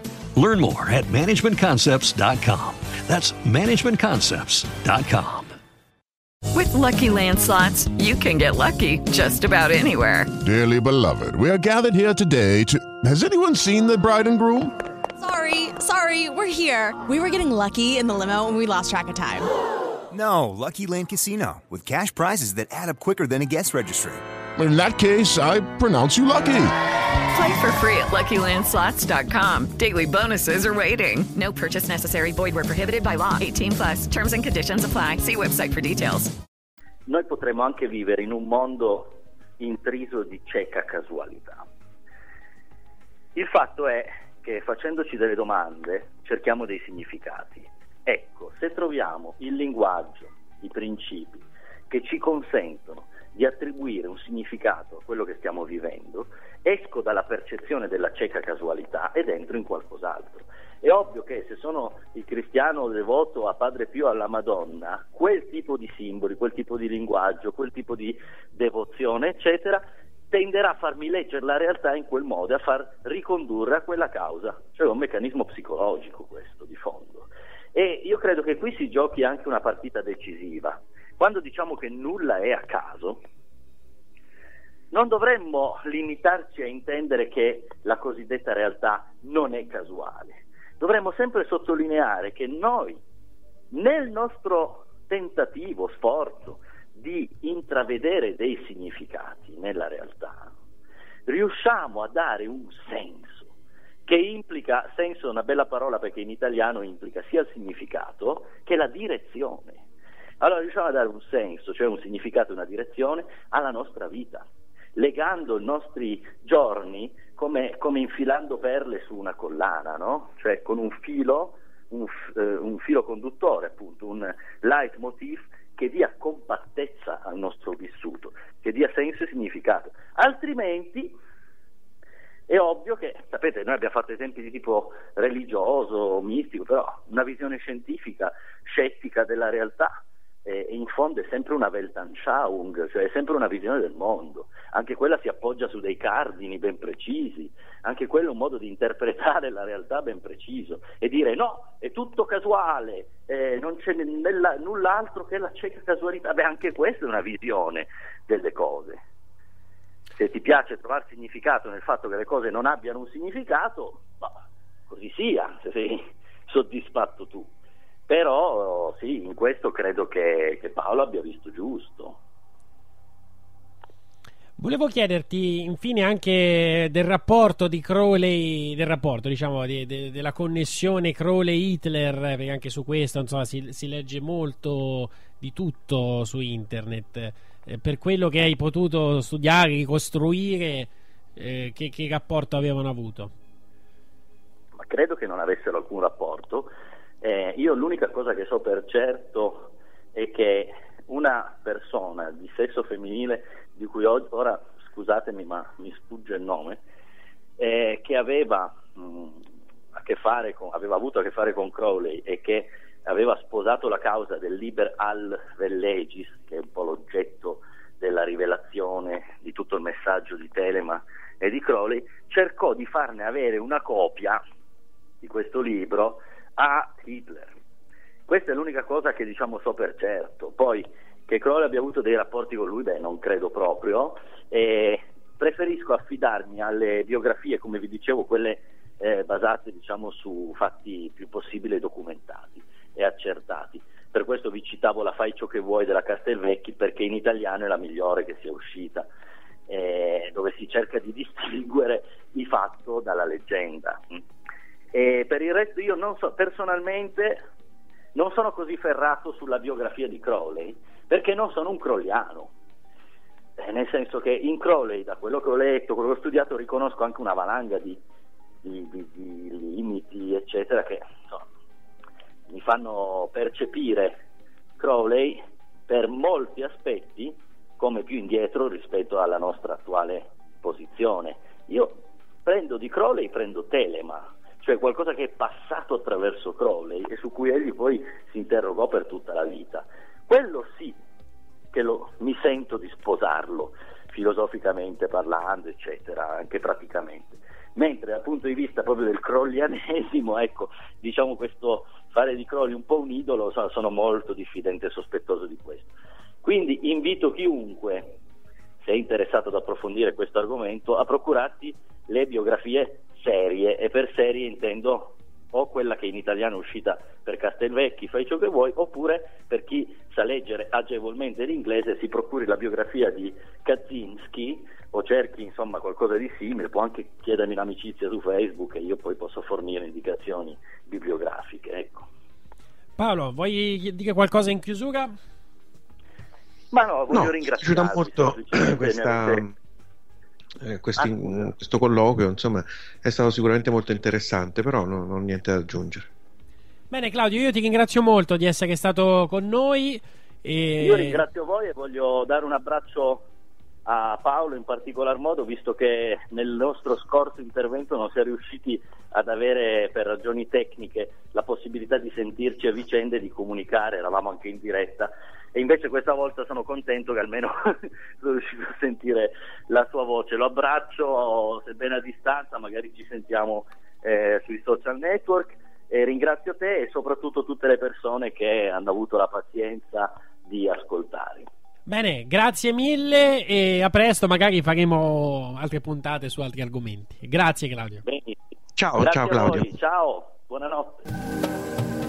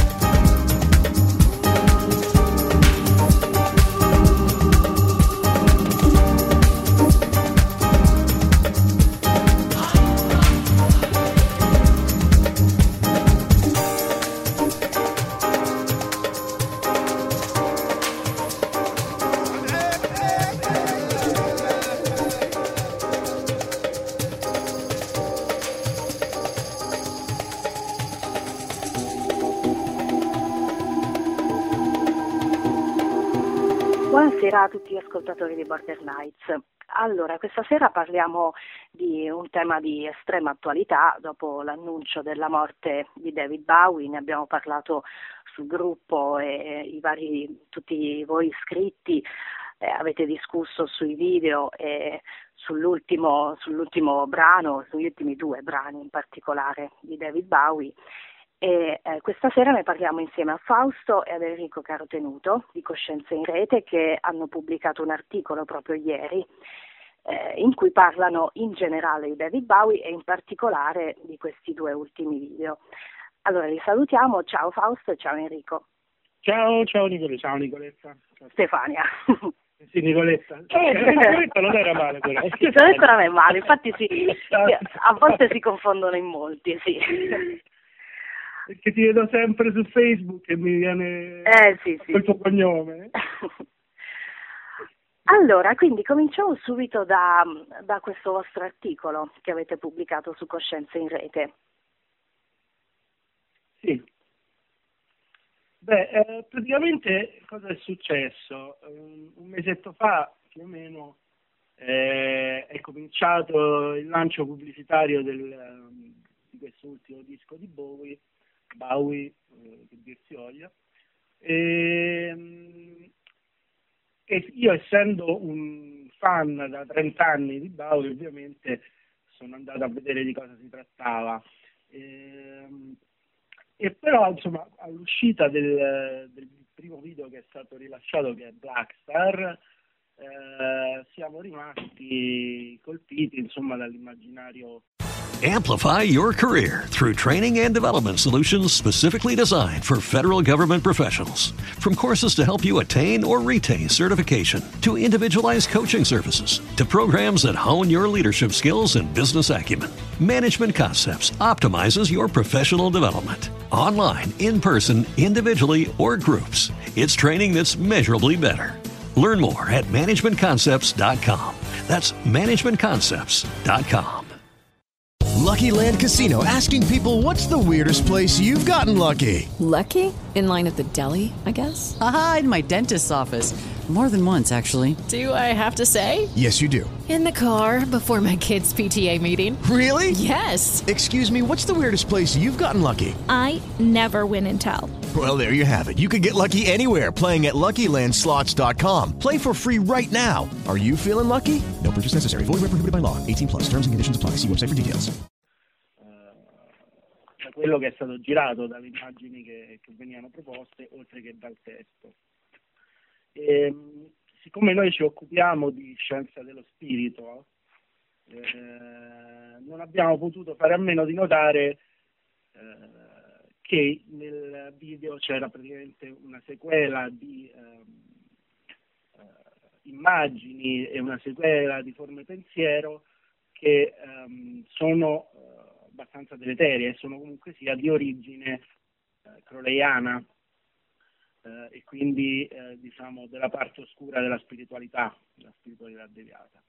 Eh, e quindi abbiamo cominciato a fare un'analisi di, di, di queste forme pensiero e di questi simboli che si ritrovano in tutto il video e ehm, ci siamo accorti come eh, sia effettivamente una serie di ehm, immagini e di pensieri molto studiati, messi, messi eh, praticamente in fila per eh, mandare, eh, veicolare dei messaggi che non sono propriamente, eh, come molti stanno dicendo, un lascito, un avvertimento. Eh, diciamo che sembra più la storia della sua vita e, e, e di come Bowie percepisca se stesso. Facendo questo, lui annuncia in, in questo video una serie di, di cose che, che vengono eh, preannunciate e dette da, ehm, dai crolleiani generalmente, cioè l'avvento dell'anticristo ehm, e eh, le modalità eh, in cui, con cui le, questo avvento ehm, avrà un effetto sulle persone e sulle, sugli umani che ne, rimarranno, che rimarranno soggiogati. Eh, ora, detto questo, eh, ripeto, io sono un fan trentennale di, di Bowie, stanotte ho dormito con la mia maglietta sbiadita eh, che ha 20 anni, la maglietta con la sua faccia sopra, conosco le canzoni a memoria, ho imparato a suonare perché mi, mi ispirava in qualche modo la sua musica. Eh, però non abbiamo potuto fare a meno di scrivere questo articolo perché le va- eh, bisogna conoscere determinate cose e, e capire come funzionano le immagini e i simboli che sono stati veicolati così che non abbiano l'effetto effetto sulle persone che li ricevono, perché nella scienza dello spirito questi, si sa che questi mh, simboli eh, hanno un effetto su, eh, su chi li riceve, soprattutto lo hanno su, su chi li riceve inconsapevolmente.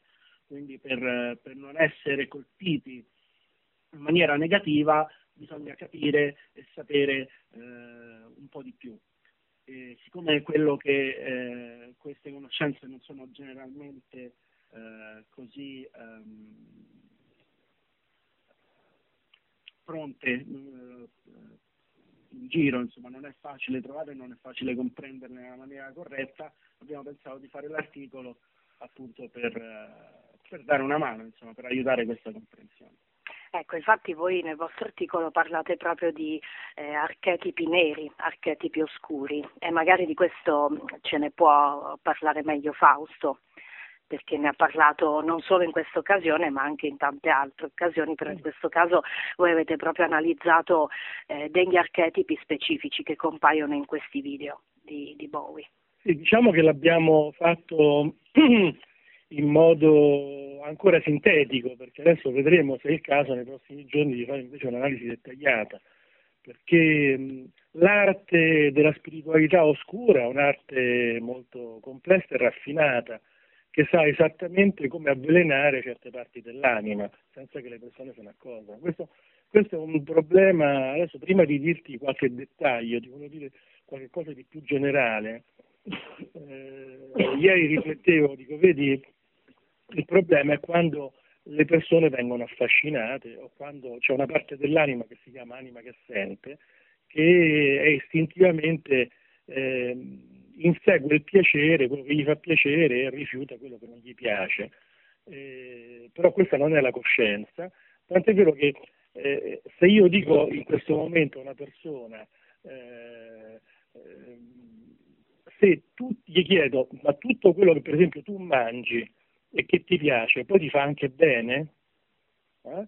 Ormai tutti sanno che tante cose che ci piacciono, che noi mangiamo, poi al nostro corpo non gli fanno bene. Eppure c'è questa parte della nostra anima che le vuole. Hm? Allora, ma non è la coscienza. Quando entra la coscienza, la coscienza dice sì, a me piace tanto la Nutella, ma un barattolo di Nutella non me lo posso mangiare, anzi forse è meglio che non me la mangio per niente. Vediamo.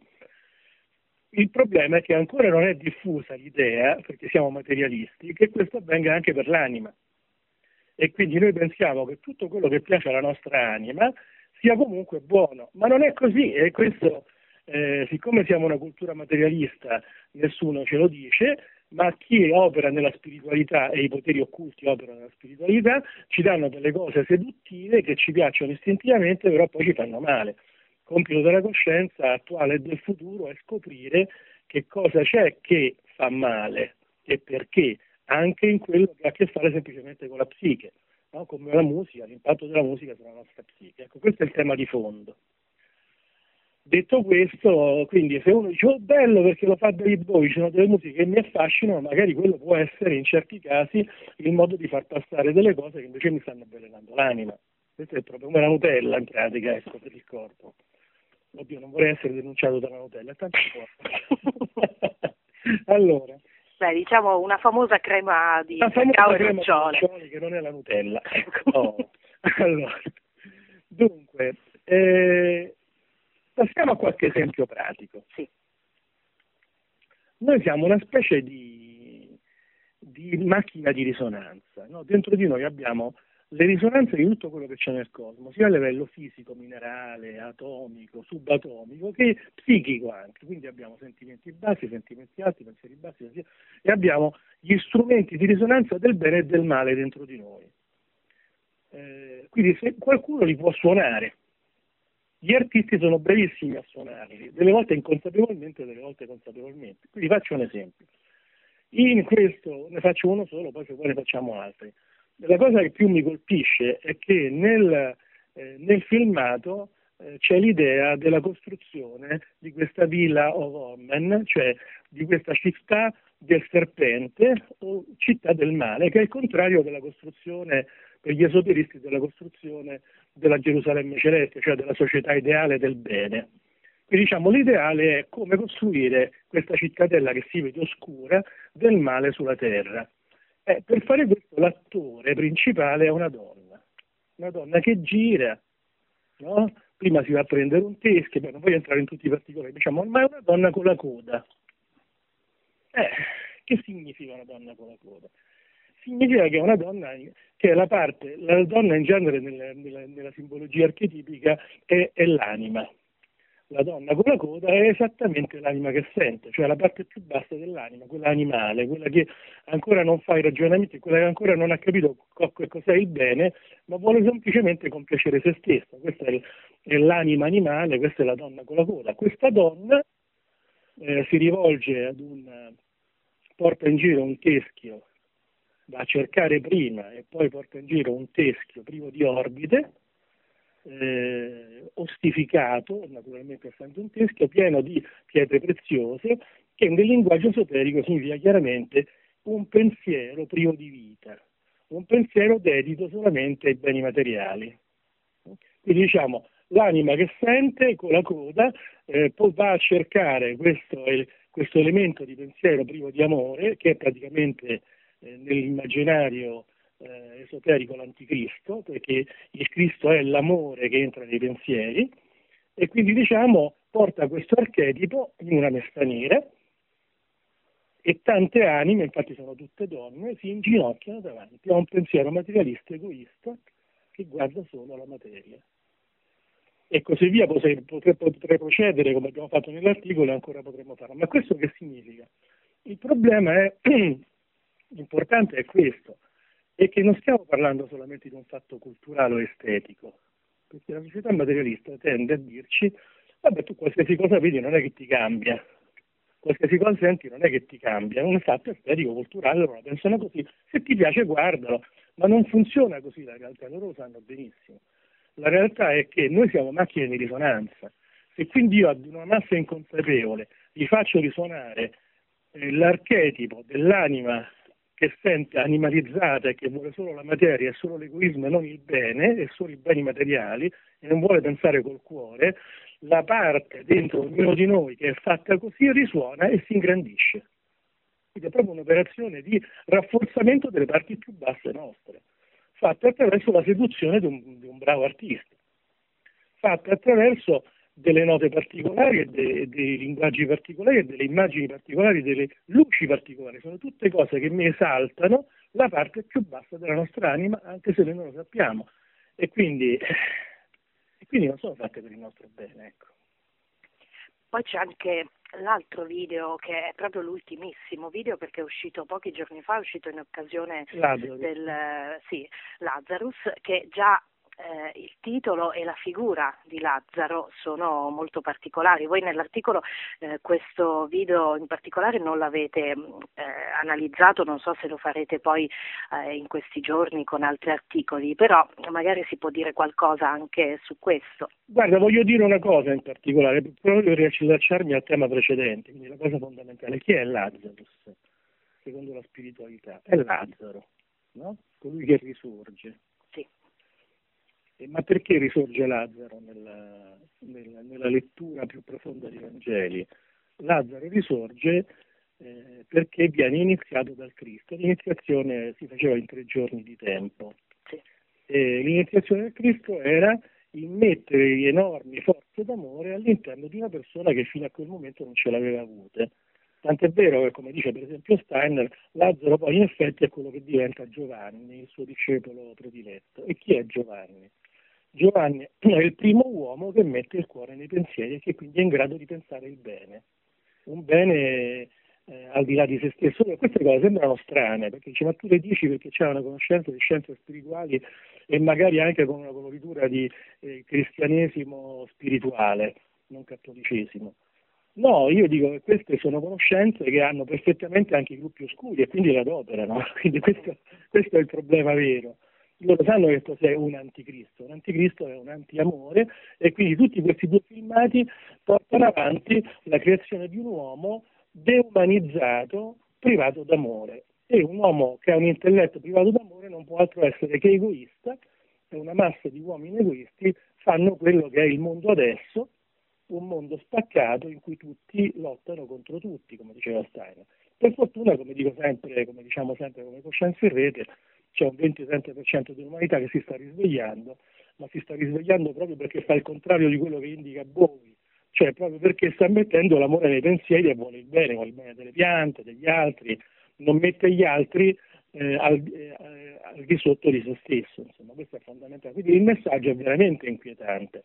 E quello che evidenziavamo è che se chi ha convinto, ha indotto Bowie a portare questo messaggio doveva, portare, doveva pensare a un'operazione di lancio di marketing eh, più grande possibile, certo che la sua morte eh, contribuisce al lancio di questo messaggio. Sì, tra l'altro Bowie ha avuto nel corso della, della, sua vita e della sua carriera artistica tantissimi periodi mh, anche in contrasto tra loro, sia dal punto di vista artistico che dal punto di vista spirituale. Infatti voi nel vostro articolo avete anche scritto che eh, lui ha anche veicolato dei messaggi molto positivi dal punto di vista spirituale nel corso della sua carriera. Eh, eh, sì, io non credo, nessuno dei due qui crede o fa un giudizio sulla persona, sull'anima di Bowie, sulla sua consapevolezza um, e, e, sul suo percorso spirituale, nessuno può giudicare l'uomo. Quello che possiamo vedere eh, è, è, la sua storia. E, um, e la storia chiaramente ci parla di, di una persona, di un essere umano, che come, come, la maggior parte di noi, come quasi tutti noi, oscilla, eh, trova il suo percorso eh, passando come un pendolo dalle, dalle, parti chiare alle parti scure del proprio sé. Eh, ora, ehm, è indubbio analizzando la storia di, di, di che ehm, lui sia stato molto più affascinato diciamo, dalle parti oscure. Eh, lo ha, lo ha detto, ripetuto pubblicamente, scritto in vari testi, eh, riportato in tante interviste ed è anche discernibile eh, se uno sa dove guardare dal, ehm, dalle, dalle, risposte che magari ha dato a domande, a domande non, eh, non, prettamente esoteriche, diciamo. Eh, si vede la sua impostazione.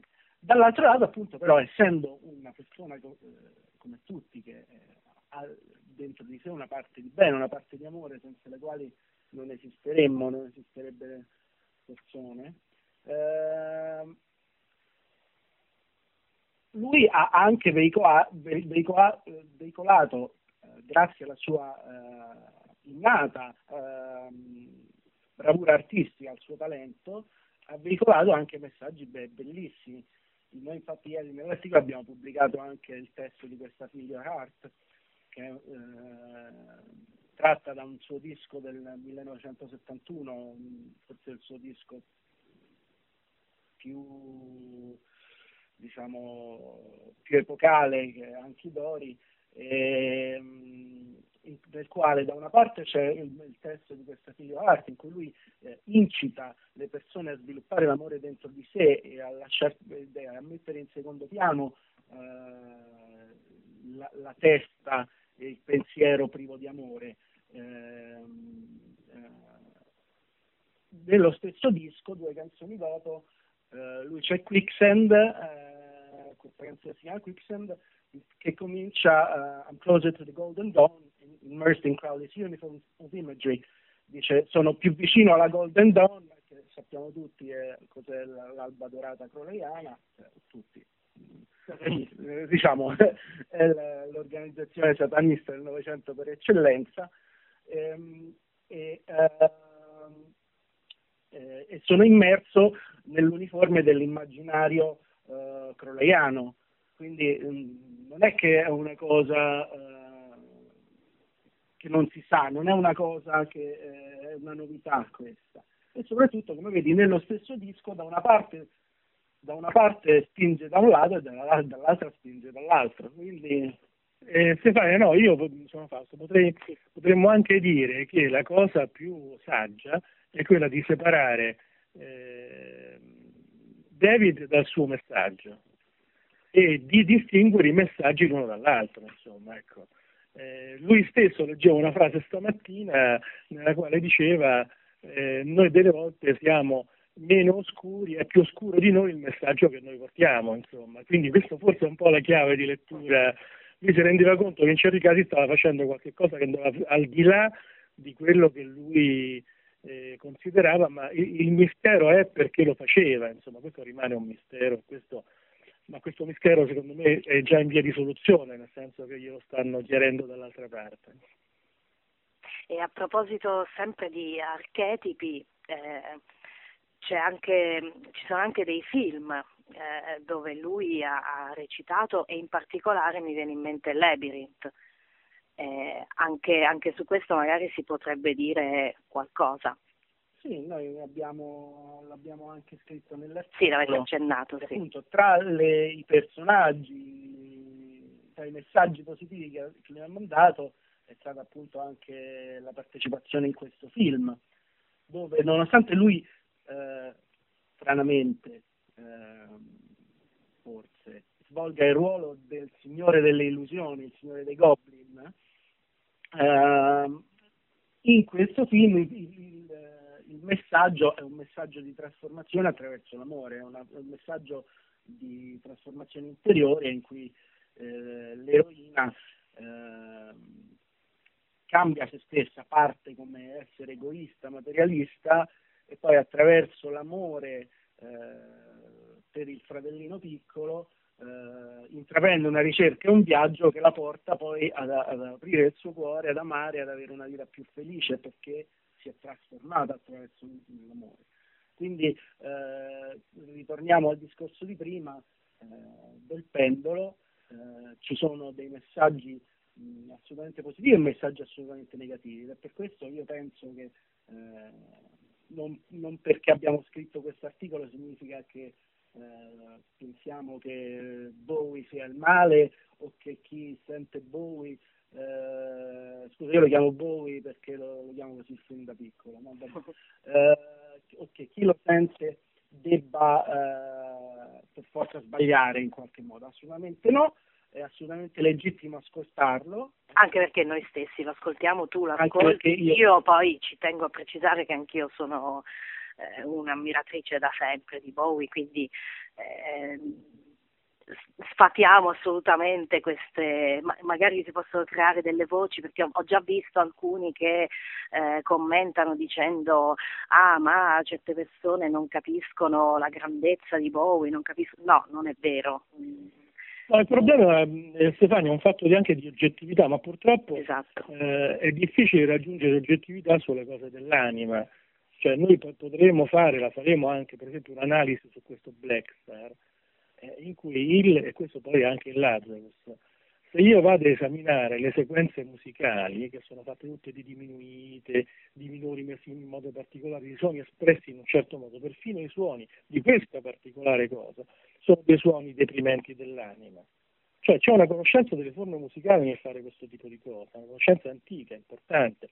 Ci sono le immagini, il tremolio dei corpi, cioè eh, il problema è che noi anche nei nostri corsi di arte eh, evidenziamo in maniera profonda, l'arte non è innocua, però abbiamo scoperto facendo ricerche, analizzando una serie di casi, facendo esperimenti, eccetera, eccetera, che io posso ascoltare quello che voglio, purché io sappia esattamente che tipo di male mi può fare. Se lo so, questa è già una sorta di, sorta di antidoto e quindi io potrò prendere le canzoni belle di Bowie, piene di elementi positivi e godermene. Potrebbe invece prendere le canzoni di Bowie, quelle come l'ultima cosa, che sono veramente devastanti secondo noi di certe parti dell'anima e dire, beh, questa è una cosa che potrebbe farmi male, come quella famosa cosa, eh, crema di, di nocciole di cui parlavamo prima.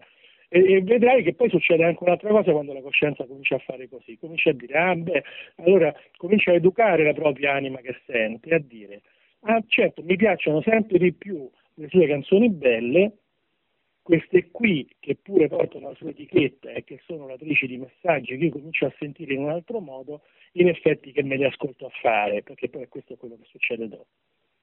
A parte questo uno può anche voler continuare ad ascoltarle per, un, per una questione estetica, volendo, eh, però il semplice fatto di sapere, conoscere eh, quali forze stanno cercando di operare dentro di te e sapere che tu non le vuoi accettare, perché le comprendi con la tua coscienza, eh, blocca l'effetto negativo di queste, di queste forze. Ma io propongo a tutti un esperimento, no? lo faccio fare durante i nostri corsi, uno si mette lì tranquillo, no? quasi una situazione meditativa, sente il proprio cuore, la propria gola, no? la propria struttura energetica si calma, poi mette una bellissima musica che gli piace, gli allarga il cuore, di quelle tranquilla la sente, poi subito dopo mette questa qui di Blackstar e vede che effetto gli fa sulla cima della testa, che effetto gli fa nel cuore e vede se qualche cosa si contrae. Questo è già un esperimento molto semplice, ognuno può giudicare da sé queste cose, insomma, perché poi l'anima somatizza, quindi ha dei riflessi sul corpo. Uno se sente movimenti strani e se sente strane contrazioni può cominciare a giudicare da solo. Insomma.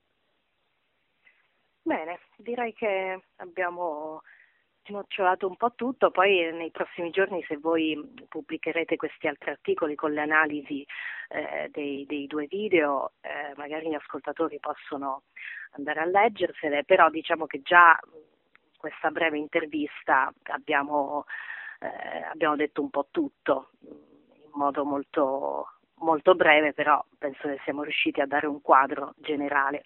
Vorrei dire un'ultima cosa. Sì, Stefano. prego. Eh, una cosa proprio sull'uomo, eh, sull'uomo David. Noi siamo tutte creature che veniamo sulla Terra per crescere le nostre facoltà amorose.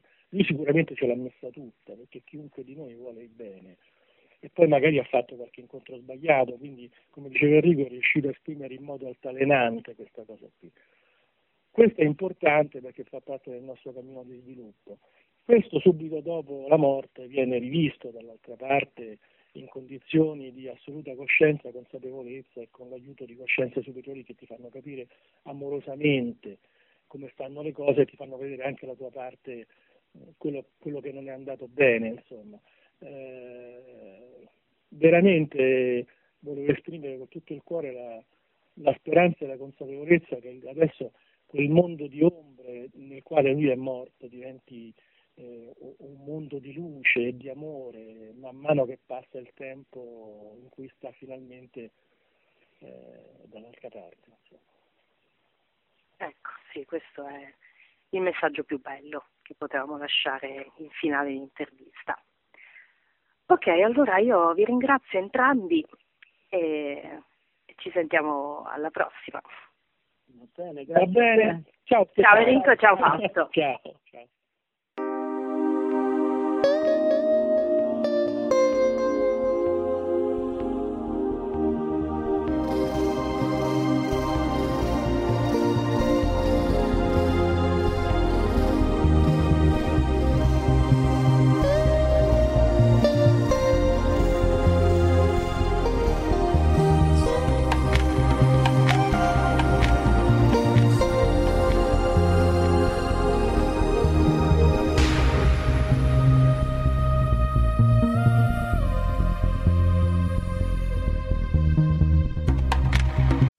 Amplify your career through training and development solutions specifically designed for federal government professionals. From courses to help you attain or retain certification, to individualized coaching services, to programs that hone your leadership skills and business acumen, Management Concepts optimizes your professional development. Online, in person, individually, or groups, it's training that's measurably better. Learn more at managementconcepts.com. That's managementconcepts.com. Hey guys, it is Ryan. I'm not sure if you know this about me, but I'm a bit of a fun fanatic when I can. I like to work, but I like fun too. It's a thing. And now the truth is out there. I can tell you about my favorite place to have fun Chumba Casino. They have hundreds of social casino style games to choose from, with new games released each week. You can play for free anytime, anywhere. And each day brings a new chance to collect daily bonuses. So join me in the fun. Sign up now at chumbacasino.com. No purchase necessary. Group. Void were prohibited by law. See terms and conditions. 18 plus.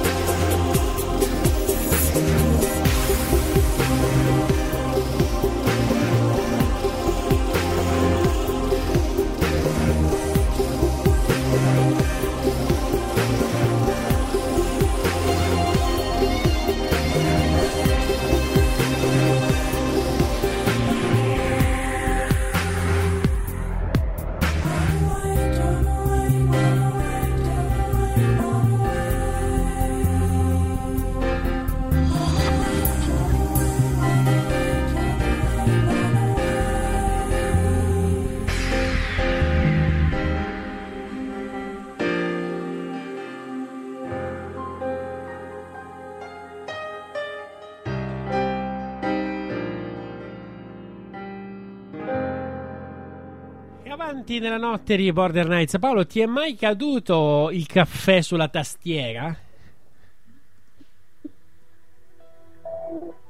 No, mi sa, mi sa che il caffè no. Mm, No, credo che non mi sia caduto mai nulla nella sua tastiera. Perché? Beh, no, perché a me l'altro giorno, perché l'hanno iniziato un po' con piccoli, niente di che, eh, però piccoli contrattempi tipo questo.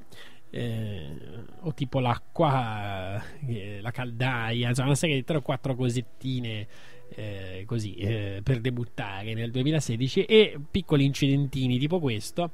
eh, praticamente mi si è mh, eh, per, per girarmi mi si è rovesciato eh, caffè e latte di riso insieme e- ed è finito su, su alcuni tasti. E ho tentato subito il rapido intervento, e- però ancora oggi diciamo che mh, mol- alcuni tasti della tastiera proprio non vanno e quindi eh, ho dovuto ricorrere, meno male che ce l'avevo, a una mh, piccola tastiera Bluetooth. Eh, e quindi ci sono due tastiere adesso e- che tra l'altro insomma mh, eh, permettono in qualche modo comunque di andare avanti e, però mi sa che mh, ci sarà bisogno dell'intervento perché mh, se mi metto io a smontarlo insomma sicuramente faccio un danno ancora più grosso di quello che, di quello che magari eh, può essere allora, allora, andiamo a vedere Paolo se ci sono delle domande che sono arrivate a bordernights.webradionetwork.eu. Cominciamo da Marcello che ci dice. Eh, eh, praticamente ci aveva mandato una, un'email ehm, in cui ci aveva messo un articolo eh, che relaziona ad alcune scherzose prese di posizione in trasmissione. Quando leggi, forse capirai a cosa mi riferisco. La domanda per tutti voi è cosa ne pensate del tema in oggetto e se condividete la mia analisi. In particolare vorrei sapere cosa ne pensa Paolo in base ai suoi studi del cuore del ragionamento che si trova nel paragrafo e quindi andiamo a leggerlo. Ignora il negativo, è il più grande e fondamentale tradimento alla coscienza che la New Age mette in atto, che di per sé potrebbe sintetizzarli tutti. L'idea che spesso viene espressa e che sta entrando anche a far parte di un ingenuo senso comune spirituale è che è sufficiente porre la tua attenzione su una cosa negativa per darle o aumentarne il potere. Quindi le cose che in questo, se- che in questo si sono presi, eh, scusa un attimo, quindi le cose negative vanno il più possibile ignorate. Non ci si deve pensare, figuriamoci parlarne e discuterne. Se ne può parlare solo con gli amici, quelli che ti sopportano, o con i terapeuti New Age che in questo si sono presi lo spazio un tempo occupato dai preti confessori. Certamente in questo ragionamento vi è anche un aspetto di verità. Pensare a qualcosa in un certo senso significa dargli potere, ma in che senso e perché? Il motivo è che pensando, cioè tramite l'atto del pensare, io riconosco cosa è vero. Quindi posso avere l'impressione di dare potere a qualcosa, ma questo avviene semplicemente perché prima lo aveva già. Sento schifo, paura e rabbia per qualcosa, esempio per come va il mondo, come si comportano certe persone, perché queste emozioni e sensazioni c'erano anche prima dentro di me, ma lottavo per ricacciarle indietro. Poniamo fine a questa ambiguità della tradizione magico-esoterica New Age. Io non creo col pensiero, io col pensiero riconosco quello che è la creazione. In questo modo io non creo, ma co-creo, perché nel momento in cui ho coscienza di ciò che è, posso in aggiunta esercitare il mio libero arbitrio. Nell'idea di ignorare il negativo vi è un'implicita pretesa di onnipotenza, un porsi al di sopra delle leggi della natura, che esistono indipendentemente dalla nostra mente. Ma il tradimento ignora il negativo è palese, anche per motivi più terra-terra. 1. Uno dei miei poteri in quanto individuo è proprio quello di scegliere su cosa porre la mia attenzione, quanto tenercela e quando passare ad altro. Ignorare significa di per sé dare potere a ciò che si ignora o alle emozioni di paura o fastidio che ci suscita. In generale, se prendo in considerazione una cosa in tutti i suoi aspetti, ascolto tutto ciò che mi suscita e infine scelgo in coscienza come agire. Allora sì utilizzo il mio potere e sono libero, lasciando quella cosa alle spalle. Se ignoro, io non agisco, ma reagisco. Sono in balia dei condizionamenti esterni. Ignorare la realtà di solito non porta beneficio, ma solo ulteriore caos, che ci richiederà maggiore dolore quando sceglieremo finalmente di affrontarlo. Rispetta l'esistenza, oppure accettane la conseguenza. Quindi Marcello ti chiede un parere su, questa, su queste riflessioni. Allora, a parte che non è una riflessione, questo è una sorta di trattato su- sulla volontà e sul modo di pensare che richiederebbe mm, cioè, un'analisi punto per punto. Comunque, in linea di massima, cioè, le cose che ha detto Marcello non sono del tutto sbagliate, partono da una premessa sbagliata, cioè partono dalla semplificazione che fanno tutti del pensiero positivo che è ignorare le cose negative. Questa è una semplificazione ed è una banalizzazione, dopodiché ci si può costruire quello che si vuole su questa semplificazione. E, e- e quindi ha detto anche delle cose in parte giuste, mm, ma mm, cioè, se fosse vera la sua premessa, che la- il pensiero positivo dice che devi ignorare le cose negative, allora il suo discorso avrebbe un senso e sarebbe anche giusto, ma la sua premessa è sbagliata. Quindi eh, diciamo che se- è un discorso complesso e quindi adesso qui lo riassumiamo un po'.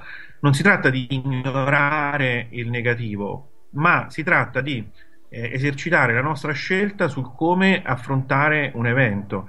Cioè tu puoi vedere un fallimento economico come eh, una cosa disastrosa o come l'opportunità per eh, cambiare vita e sperimentare nella vita qualcosa che non avrai mai sperimentato. Sei un imprenditore, sei un imprenditore di successo, hai la tua fabbrica, a un certo punto hai un tracollo economico, puoi scegliere, la puoi vedere come la fine della vita o come dire ok, comincia un'altra fase della mia vita in cui farò il pizzaiolo, il cameriere, me ne andrò all'estero, farò qualcosa di nuovo che non avevo preventivato nella mia vita, ma che comunque mi rimette in gioco per avere una vita ancora migliore. È questo il pensiero positivo, non è ignorare il fallimento, è semplicemente vedere il fallimento in chiave positiva. La- poi, certi, certo, a volte si consiglia alle persone non stare troppo a fissarti sulle cose negative, ma questo è giusto, cioè nel senso, se eh, il vicino di casa eh, ti ha detto una parolaccia e ti, e ti ha insultato eh, il giorno prima, arrabbiati pure, prenditela, eh, di quanto è ignorante la gente, che, che ormai non c'è più rispetto perché poi come se un tempo ci fosse, ma insomma, però non ti fissare tutto il giorno su questo. Ci sono persone che fissano tutta la loro attenzione tutto il giorno su, su quali sono i mali del mondo o della società o del, mm, dell'ambiente in cui vivono, eccetera. Quindi eh, esistono persone, io ne, ne- sono circondato, e che vedono la vita come un continuo male che gli capita e che non dovrebbe capitare. E ci sono invece persone che vedono la vita come un continuo positivo e un continuo eh, aprirsi a nuove possibilità anche nel negativo. Quindi si tratta semplicemente di non esagerare nel fissarsi sulle cose negative. Ecco un po' questo il, um, il eh, consiglio che si ha col pensiero positivo.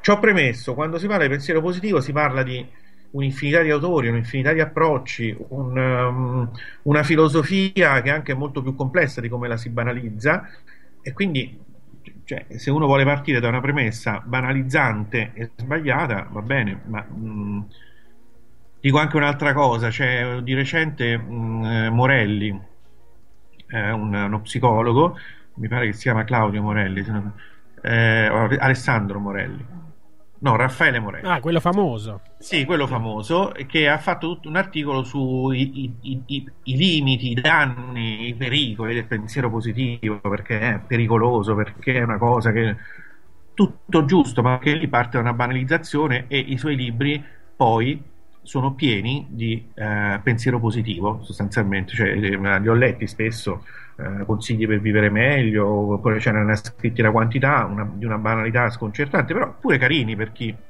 parte magari da un approccio molto semplice, banali per chi magari ha- ha studiato altre cose ed è arrivato a, a un livello più su, quindi non è, non è un termine banale in senso proprio negativo, cioè adatti diciamo a chi magari eh, ha fatto solo un determinato percorso, però è, di fatto sono libri sul pensiero positivo, poi però va a criticare il pensiero positivo dicendo che ci sono dei pericoli. Vabbè. Andiamo Poi, avanti. Sì, una- dimmi, dimmi. cosa, la New Age.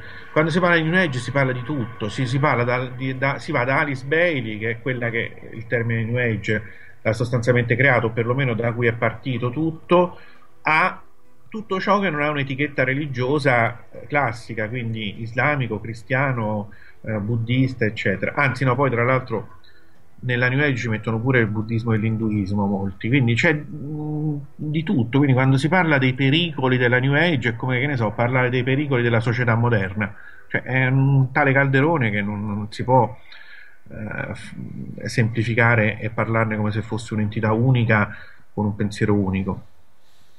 Mi ha fatto venire in mente una riflessione su. um, ricordo ad esempio nei libri di Louise Hay, ad esempio sul pensiero positivo, si, si invitava proprio nei momenti di collera, di rabbia, proprio a sfogarsi.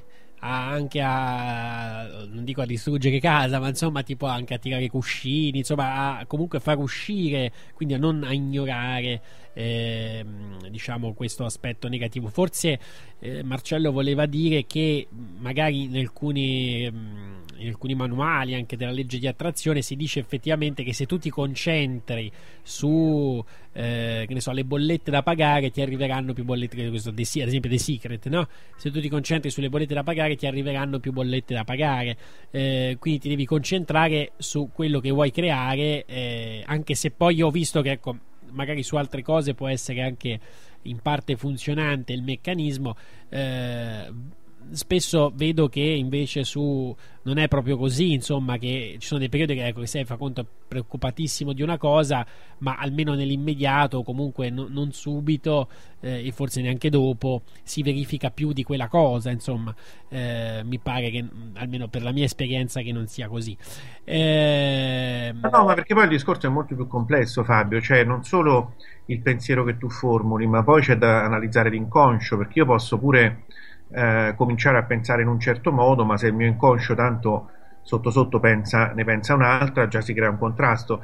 Ma il discorso del pensiero positivo è un discorso molto complesso, eh, eh, che sarebbe da, da- da approfondire mh, in modo adeguato, insomma, non, non- non lo si può ridurre a una formuletta, insomma, se no i libri sarebbero di tre pagine. Pensa positivo e lascia il negativo. Ecco, con due pagine ti ho scritto un libro, ma come hai notato tu, anche sui libri di Louise Hay, che poi è proprio la campionessa e la pioniera del pensiero positivo moderno, eh, ci- c'è molto di più e, e c'è anche quello che il pensiero negativo, talvolta invece lo devi, eh, lo devi affrontare e devi, mh, e devi evitare invece di, di cacciarlo nell'inconscio perché tanto ti ritorna. Quindi mh, il pensiero positivo in realtà è proprio una educazione a pensare diversamente, non si tratta di pensare in quel momento in positivo, si tratta educati a pensare e a vedere la vita in un altro modo. È un po' quello il, messaggio centrale, insomma. Comunque è una cosa che io mi accorgo sempre di più che o è una cosa che ce l'hai o non ce l'hai. Cioè, mh,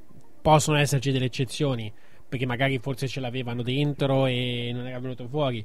Però le persone proprio che si vede che non, eh, non sono affatto sensibili a, o comunque aperti a questo tipo di, di visioni, eh, tu puoi dargli tutti i libri che vuoi, tutto quello che ti pare, ma eh, c'è questo schema mentale, questo schema rimarrà sempre immutato. eh, anche se c'è da parte di queste persone un, un certo impegno, magari eh, anche, ma quasi mai diciamo c'è uno shift di, di, di cambiamento, appunto, di, che poi è un sinonimo, ma eh, diciamo di paradigma mentale. Ehm, volevo anche dire che la, ehm, ci sono poi altri manuali, ad esempio, che sostengono come ehm, che ne so, fare delle invocazioni su qualcosa che si vuole, ma che al momento non si ha, come invece detto da altri, eh, crea ancora più insoddisfazione perché in sostanza tu stai desiderando o comunque invocando o visualizzando un qualcosa che vorresti avere, ma l'inconscio sa che quella cosa e quindi tu devi fare finta come se già ce l'avessi, perché questo è un altro degli aspetti di The Secret. Eh, cioè tu devi agire come se quella cosa, persona, situazione già tu ce l'avessi. E eh, questo, secondo altri, provoca a livello inconscio ulteriori sconquassi perché ovviamente l'inconscio, all'inconscio non puoi mentire, quindi l'inconscio sa che è una situazione che non è reale e quindi questo può creare ulteriori motivi poi di, eh, diciamo, di insoddisfazione. Eh, un'altra cosa poi che mi ha fatto venire in mente invece è sempre relativo allo sfogo eh, ho notato a volte che, mh, e lo dico soprattutto per me, perché ehm, io ho questo limite, questo problema, proprio per diciamo l'alta tu, diplomazia o comunque sempre la paura anche, devo dire, di chiudere i rapporti. Ho questo, eh, questo che può essere a volte anche un limite, può essere a volte un pregio, a volte un limite, a seconda. Ehm, Diciamo che eh, tendo comunque, soprattutto con le persone che conosco meno, a non dire poi in realtà quello che penso veramente, no? O se lo dico comunque in modo abbastanza, abbastanza blando. E, e questo, anche questo può provocare nel tempo qualche malessere, perché ovviamente c'è questa contraddizione no? tra ciò che esterni e ciò che invece senti dentro, ma proprio c'hai una sorta di blocco che non riesci a dire, probabilmente per delle anche qui paure inconsce e razionali. Ehm, ho notato però, ecco, proprio per chi magari ha questo tipo di approccio, eh, che davvero- può essere davvero salutare, e mi è capitato delle volte, no? quando che ne so, eh, ricevo una telefonata che magari mi fa un po' infastidire, non riesco a manifestare questa collera con la persona interessata, a volte perché neanche lo- magari lo trovo giusto farlo. Eh, chiusa magari la conversazione, allora comincia a dire: Ma questo è veramente un coglione. no?" E, cioè, uno sfogo come se quella persona fosse lì. E, e- devo dire che non solo serve, mi è- cioè, effettivamente serve, ma anche. ehm, mi è sembrato come se tutto questo li- diciamo, facesse poi sgorgare una sorta di fluido per cui eh, quel- da quella persona poi certe cose non dico che spariscono ma insomma migliorano. Eh, quindi eh, questo fa sempre venire anche il sospetto che anche per la famosa teoria degli specchi che eh, poi avevamo accennato anche prima eh, in realtà il rapporto con l'altro lo facciamo quasi sempre noi forse è sempre un rapporto con noi stessi alla fine in fin dei conti Beh, tutto è, e noi stessi siamo il centro di tutto, nel senso che eh, è certo che il rapporto con l'altro lo facciamo noi, nel senso che eh, a seconda di come poi reagiamo, pure l'altro reagirà in modo diverso, no? Ehm, sì, cioè, non- non- diciamo è, è evidente questo, non è che c'è molto da, da commentare su questo, insomma. Eh, eh, hai, hai ragione, Beppe, hai ragione. allora, che dici? Così volevo chiamarti Beppe Bergomi. Posso? Cioè, mi vuoi chiamare, beh, nel senso, mi vuoi chiamare a me o lo vuoi chiamare in trasmissione? No, vabbè, in trasmissione no. Ti volevo chiamare a te Beppe Bergomi, posso? Ma certo, chiamami anche Fausto, come ti pare? Franco. Sì. Anche questo è terapeutico. eh. A proposito, Montefeltro, come- come? Ugu- Uguccione da, Ma- da Montefeltro, Ah, sì, sì. ok. che poi in questo Can- mon- in mon- Canciotto da Verona. Eh, questo- in questo Montefeltro poi ci sono nate diverse personalità, eh? Eh, tutti ve- quelli importanti vengono da Montefeltro. allora, ti volevo chiedere una cosa. ehm, eh, Dobbiamo darti anche ragione perché tu fai sempre queste tue profezie, no? E ah, eh, stai azzeccando quella sul Napoli calcio, eh? Perché è campione d'inverno. Ti ricordi tu avevi detto? Chissà che questa Napoli non ci sorprenda, ti ricordi? Beh, vabbè. Cioè, sì, vabbè, non si può dire che è una profezia, cioè, nel senso l'ho sparata proprio a caso. Sì, era, era un, eh, un dialogo, diciamo, di, di, di nonsense, ma veramente straordinario, no? Che effettivamente mh, eh, poteva essere, come qualcuno ci ha suggerito, anche una rubrica, no? Cioè aprire a caso, che ne so, il sito di Repubblica e, e commentare le cose di cui... Ad esempio, Paolo, c'è stato un gravissimo fatto la sera dell'ultimo dell'anno, di cui si è parlato per giorni e giorni, eh, cioè il capodanno in diretta su Rai 1 è stato festeggiato con 40 secondi di anticipo. Lo so, sì, l'ho sentito. Una cosa veramente che io sono rimasto veramente scandalizzato. Te? No, no, aspetta, io non sono rimasto scandalizzato. L'errore può scappare sempre anche in una mm, rete che dovrebbe essere seria come la Rai, insomma. Bravo, per bravo. Ma l'errore tecnico ci può scappare, Ci può stare. che stiamo a discutere eh, Giusto. così. è assolutamente diciamo anomalo quello che invece è scappato di quel tizio che ha bestemmiato. bestemmiato. Questo non è ammissibile, cioè, nella, nella televisione pubblica, no? Pagata coi soldi dei contribuenti.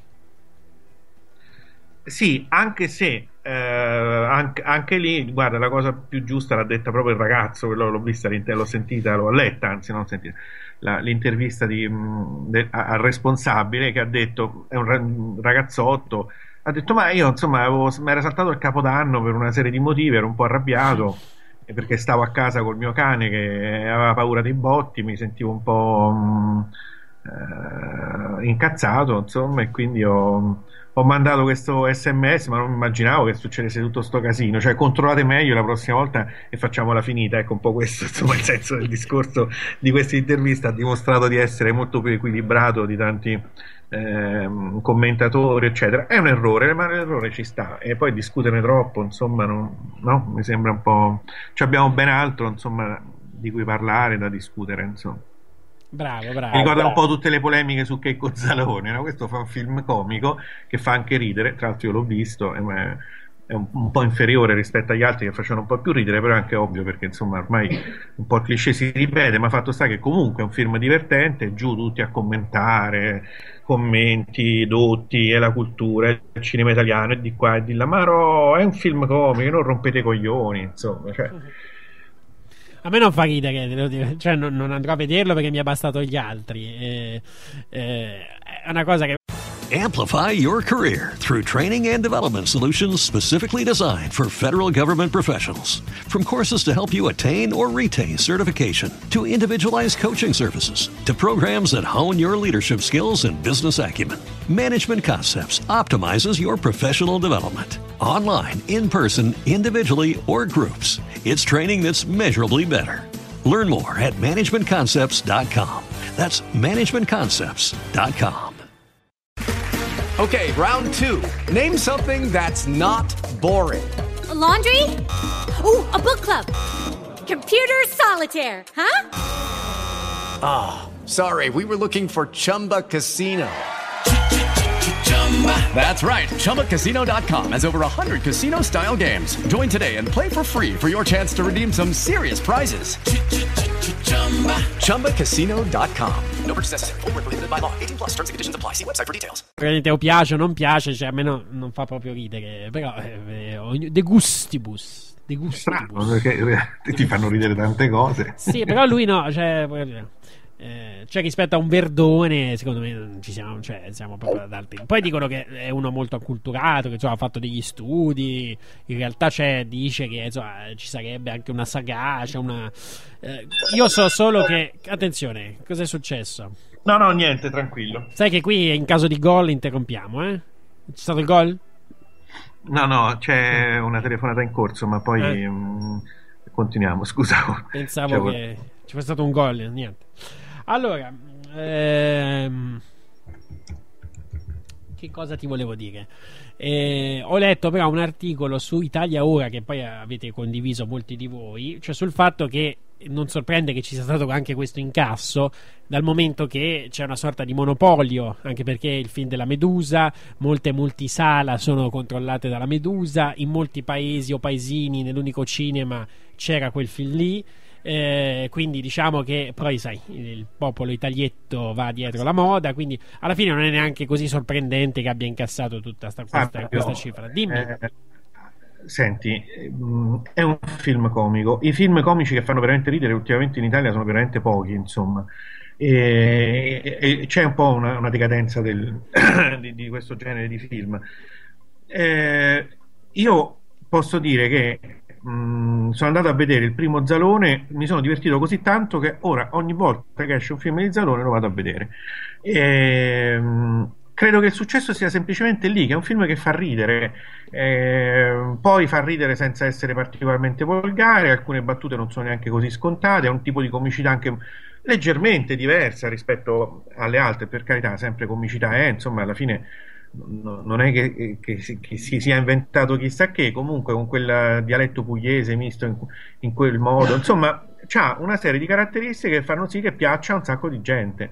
Poi certo la pubblicità fa molto e sicuramente c'è un, un effetto trainante di una massa di persone che magari non, eh, non- non ci sarebbero andate se non ci fosse tutta questa pubblicità, sicuramente c'è, però è proprio un buon prodotto per chi vuole solo ridere e basta, insomma. Io siccome tra l'altro al cinema da qualche anno non riesco ad andare a vedere i film impegnati perché, o i film anche normali perché comincio a farci a vederci il simbolismo e di qua e di là, di- insomma alla fine il cervello mi lavora pure quando eh, vado al cinema, quindi io riesco a vedere solo i film proprio assolutamente, ehm, ecco come Zalone che è proprio puro divertimento puro, per quanto poi anche lì ci siano dei spunti di riflessione sul posto fisso, eh, ehm, oppure delle volte nel precedente ha parlato della massoneria, facendo una battuta divertente, lo, lo iniziavano alla massoneria e lui faceva, ah ecco benissimo, sono proprio io contento di essere iniziato alla masseria, qui se poi venite dalle mie parti ci sono un sacco di masserie, vi invito, vi porto a vedere le masserie più belle, è un po' una presa per il culo anche del massone che diventa massone senza sapere che è. O invece vi segnalo che questa sera è partita su Discovery Channel una, una nuova serie, credo di sei puntate, che si chiama Belief, e in cui ci si pone domande sul proprio credo, cultura, religione eh, e tu in cosa credi, ci dice eh, questa serie. Eh, viene, eh, quindi vieni con noi, dice la- lo spot alla scoperta della fede degli uomini con Belief, una nuova serie targata Oprah Winfrey, come si dice? Oprah, Oprah Winfrey, in esclusiva su Oprah Winfrey, in esclusiva su Discovery Channel dal 12 gennaio, cioè da adesso, è andata in onda poco fa, alle 22.50. Discovery Channel che è sulla piattaforma di Sky e questa Sky che, che si apre che a questi mondi, anche se qui parliamo, mi ha detto io non la conosco questa Oprah Winfrey, eh, però devo dire che evidentemente insomma c'è qualcosa nell'aria che cambia e speriamo che cambi ancora di più, eh, ma sì. Allora, comunque... No, ma sta cambiando tanto l'aria, Fabio. Sì, eh. sì, Anche sì. qui si tratta di in, neg- in negativo o in positivo, ma veramente sta cambiando tanto. Eh, Oprah Winfrey poi ha operato nel mondo dello spettacolo, insomma, dando un bel contributo al cambiamento spirituale, insomma. Bene, intanto lo sponsor, cioè, che non so quale sia perché qualcuno dice che abbiamo uno sponsor, comunque eh, ci ha portato una piadina. Grazie allo sponsor. E sai che c'è? Diciamo, allora, diciamo che Giulia ti ha portato la piadina perché è carina, ti vuole bene, quindi ti vuole coccolare, insomma, e tu mo dici è lo sponsor, così c'è la scusa per mangiartela mentre fai la trasmissione. Ma dov'è lo sponsor che ti porta la piadina? Su, non dire cazzate. Adesso fai il serio? Da quando in qua? No, io faccio il serio a volte e lo scherzoso altre volte. Ah, ok.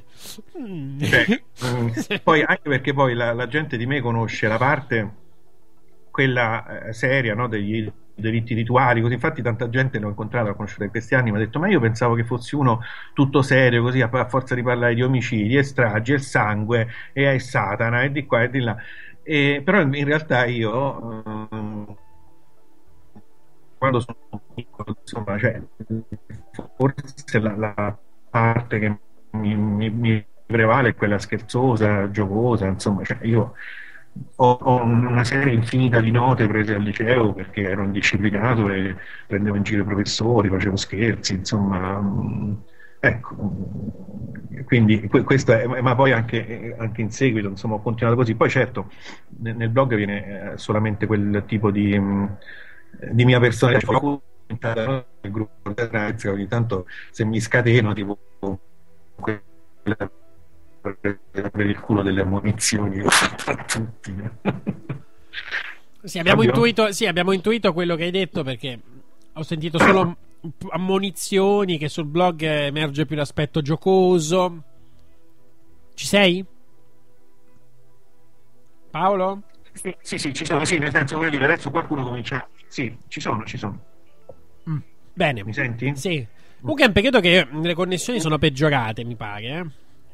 Eh sì, abbastanza, vabbè, però si va a periodi. Sì, a periodi.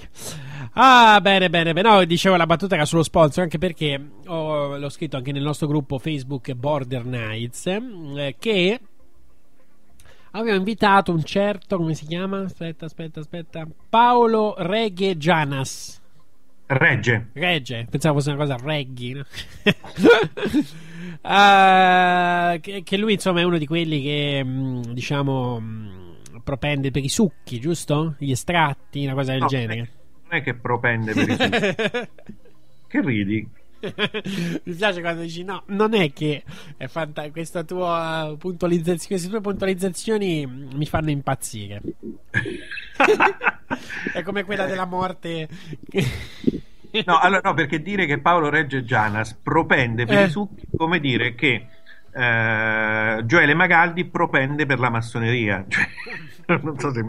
No, mm, oppure è come dire che Totò Rina prepe- propende per la mafia. Insomma, cioè, mm, no, Totò Rina è mafioso, te- Gioele Magaldi è un massone. Regge Gianas è un succo. No, non è un succo. No, è, è quello che ha eh, diffuso di più in Italia la dieta a succhi, cioè lui eh, ritiene che il cancro si possa curare solo con Oh, i succhi, anzi infatti- è contrario a mischiare, che ne so, l'alo e altre cose, cioè ti- tipicamente poi questa è la mentalità eh, settaria, diciamo, di chi eh, scopre una cura che eh, la sua è l'unica che va bene, le altre non, non vanno bene. Eh, però proprio, è proprio per questo non è che propende, lui è proprio solo per i succhi. Allora, tra l'altro, eh, io gli avevo scritto. eh, mi piacerebbe averla ospite in collegamento in una delle prossime puntate. Andiamo in onda il martedì perché bim baraban. E lui dice: Mi spiace, ma questa emittente sponsorizza idee e prodotti non in linea con i miei principi. Non so io cos'è che sponsorizziamo, però eh, evidentemente sponsorizziamo qualcosa perché. A mia- a- sai, in Italia si fa tutto a, a insaputa. Evidentemente abbiamo uno sponsor che non. Cioè, che ci fa pubblicità e non lo sappiamo. È incredibile, Guarda. non è facile questa eh, cosa. eh. Ti posso dire quali possono essere gli sponsor, che anche se forse l'hai capito. Eh. Però conoscendo un po' eh, Paolo Regge Gianas, forse ci posso aggiungere qualcosa di più. Cioè, non sappiamo esattamente cosa vuole dire. Eh, il punto è che, siccome la gente va a, a categorie, no? Quindi eh, io sono oh, cattolico, finché tu parli bene di Cristo, bene. Se poi però a un certo punto dici che anche il buddismo va bene, ah, allora basta, sei satanico. no? La gente ragiona così. Quindi, dal momento in cui eh, c'è Carpe Oro spesso in trasmissione, abbiamo dimostrato una certa simpatia innegabile per Magaldi e per il suo movimento, eh, che è solo una simpatia, però, perché io non sto nel suo movimento, non ho nessuna intenzione di, di, di iscrivermi per una serie di motivi miei personali. E, e beh, quindi noi siamo eh, dichiaratamente eh, verso la massoneria, eccetera. Però non credo, nel suo caso potrebbe essere invece che diamo spazio troppo ad altre terapie alternative. È una cosa che mi è capitata, siccome io molte persone le ho indirizzate a Reggio Gianas ehm, con, eh, per curarsi e tutte mi hanno riferito la stessa cosa, che li ha, eh, diciamo, dice, non, non è, non è favorevole a mischiare più terapie insieme. E- perché io le mando da Reggio Gianas per la dieta, poi le mando da Santi per il protocollo d'Abramo, poi le mando dalla dottoressa Brandi di Roma oppure da altri a seconda delle zone per ehm, fare la ribella e così via. E lui non è d'accordo.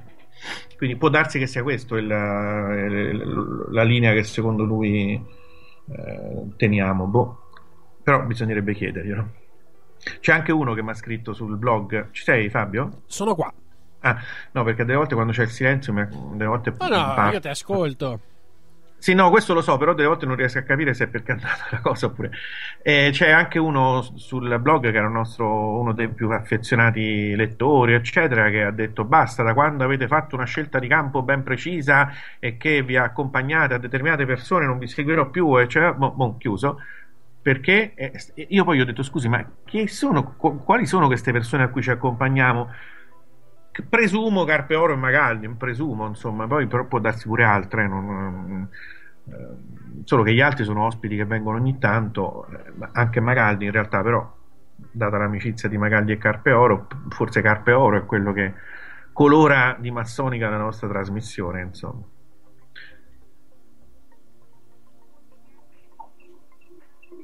Oh, Ciccio? Ciccio bello. Allora, volevo dirti che in realtà molti non hanno capito che la trasmissione in realtà è sempre stata aperta a tutti.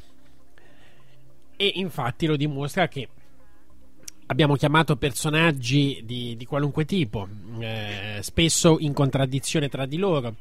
Eh, cioè, Carpeoro sì, è una presenza più fissa, mh, ma non significa eh, che, che, ecco, abbiamo colorato di massonico la nostra trasmissione. Insomma, Eh, però un- grazie a Magaldi e Carpeoro abbiamo capito delle cose sulla massoneria che non avremmo mai capito, probabilmente, con nessun ospite. Tanto che quando abbiamo invitato un altro ex massone, insomma, è stato un intervento un po' così, ci ha lasciato un po' delusi forse. Eh, quindi bisogna anche vedere il, il motivo. Intanto perché eh, suscitano molto interesse, molte domande, quindi non è che la radio la facciamo per noi, la facciamo per chi ascolta, quindi se arrivano, se c'è un interesse, se c'è domande, al di là poi del rapporto personale che eh, c'è più ovviamente con Carpero rispetto con Gioele Magaldi che io non ho mai avuto il piacere di conoscere di persona al di là del dei rapporti personali è proprio un fatto squisitamente di conoscenza, di approfondimento, perché poi il fatto di Carpeoro, Carpeoro non è solo stato comunque un gran maestro, insomma, di alto livello, ma ha avuto talmente tante esperienze di vita, ha visto talmente tanti mondi, ha una conoscenza veramente smisurata e quindi la sua presenza non si limita solo a questo, no? Si limita, cioè è estesa a molto altro, quindi mi dispiace per chi pensa che abbiamo abbracciato questo o quello. In realtà, se voi vedete, ormai sono non so quanti sono stati gli ospiti, forse più di 200, non lo so, più di 100 sicuramente, ma ma credo siano stati anche di più, eh, forse anche più di 200. eh, sono ospiti di qualunque tipo, di qualunque estrazione, di qualunque studio. Cioè, io ho invitato, in- mm, ho invitato tutti. Poi il fatto che non vengano non dipende da noi, eh, eh, non vengono per vari motivi. eh. Fabio, diciamo pure ad esempio che tu avevi chiesto a Fausto Carotenuto di fare una rubrica fissa. Coscienza in radio. Ah, e Fausto Carotenuto non, è, non vede assolutamente di buon occhio ehm, eh, Magaldi e la massoneria in genere. L'operazione di Magaldi, io ci ho parlato diverse volte con Fausto, ne, ne abbiamo discusso, lui lo- quell'operazione non, non- non gli piace, non lo convince, non- c'è una serie di critiche da, da muovere, che, non che non ci siano ovviamente le critiche e non che io sposi tutto il pensiero di Magaldi e del movimento Roosevelt, però io ci vedo anche tante cose positive. Poi c'è una parte di critica con cui un giorno mi piacerebbe confrontarmi con Magaldi, ma quella è un'altra cosa. Quindi l'hai chiesto a Fausto e non è venuto. Ci sarebbero altri personaggi, secondo me, che tu inviteresti spessissimo se decidessero anche loro di, eh, no, di- di- di darsi più spesso come si è dato Carpe Oro, cioè che le persone che sono disposte a, così, a mettere a disposizione la loro conoscenza anche in qualche modo mh, in un terreno un po' neutro, esponendosi anche a critiche, attacchi, perché Carpe Oro questo ha fatto, no? si è esposto a un sacco di critiche, di cose, eccetera, e molti non lo vogliono fare. Eh, non, non so perché, vabbè, ma è una cosa che sarebbe lunga da discutere, insomma. Alcuni non hanno semplicemente tempo, eh, va detto. Insomma. Sì, sì, cioè, sì, per esempio. Fa- Fausto, il suo no non è che è contrario alla nostra trasmissione. Nel caso di Fausto è che ha talmente tante cose che gli è passato alla fine in secondo piano, insomma, la rubrica fissa. Quindi penso che sia più che altro per quello, insomma. Io credo che tu per il tuo carattere anche a Veronesi faresti una, rubrica fissa sul cancro se te la facessi. No, no, no, no, lì no. Ah, lì no, non ci arriveresti. No, se avesse qualcosa da dire di utile, No, una volta sì, però. Una volta di- sì. eh, diciamo così, che tu qualunque persona abbia veramente qualcosa da apportare come contributo fisso, io credo che tu la chiameresti, insomma, no? Beh, abbiamo avuto anche un pentito di mafia eh, che ha dichiarato anche di aver ucciso delle persone, che però ci ha fatto entrare nel mondo, eh, diciamo, dei rapporti tra mafia e quelle che lui definiva entità. Mi sto riferendo ovviamente a Calcara, no? Quindi eh, abbiamo avuto veramente chiunque, eh, possiamo dire. Ehm, infatti, insomma, personaggi che avrei chiamato più spesso. Eh, ovviamente uno in particolare avrei chiamato più spesso, Paolo. E tu sai benissimo chi. Allora, avresti chi è questo? No, adesso in questo momento non mi viene in mente, poi se ci penso sicuramente... Ah sì, Mario Spezzi. No. No, non gli avresti voluto No, far una fare volta rubrica- sì, una volta sì, no, una rubrica fissa no. Una volta, cioè, il, il sogno radiofonico era un, un confronto tra tu e lui in diretta. o anche registrata. insomma. Tra- Ah, sì, come no? Tra me e Emiliano Babilonia.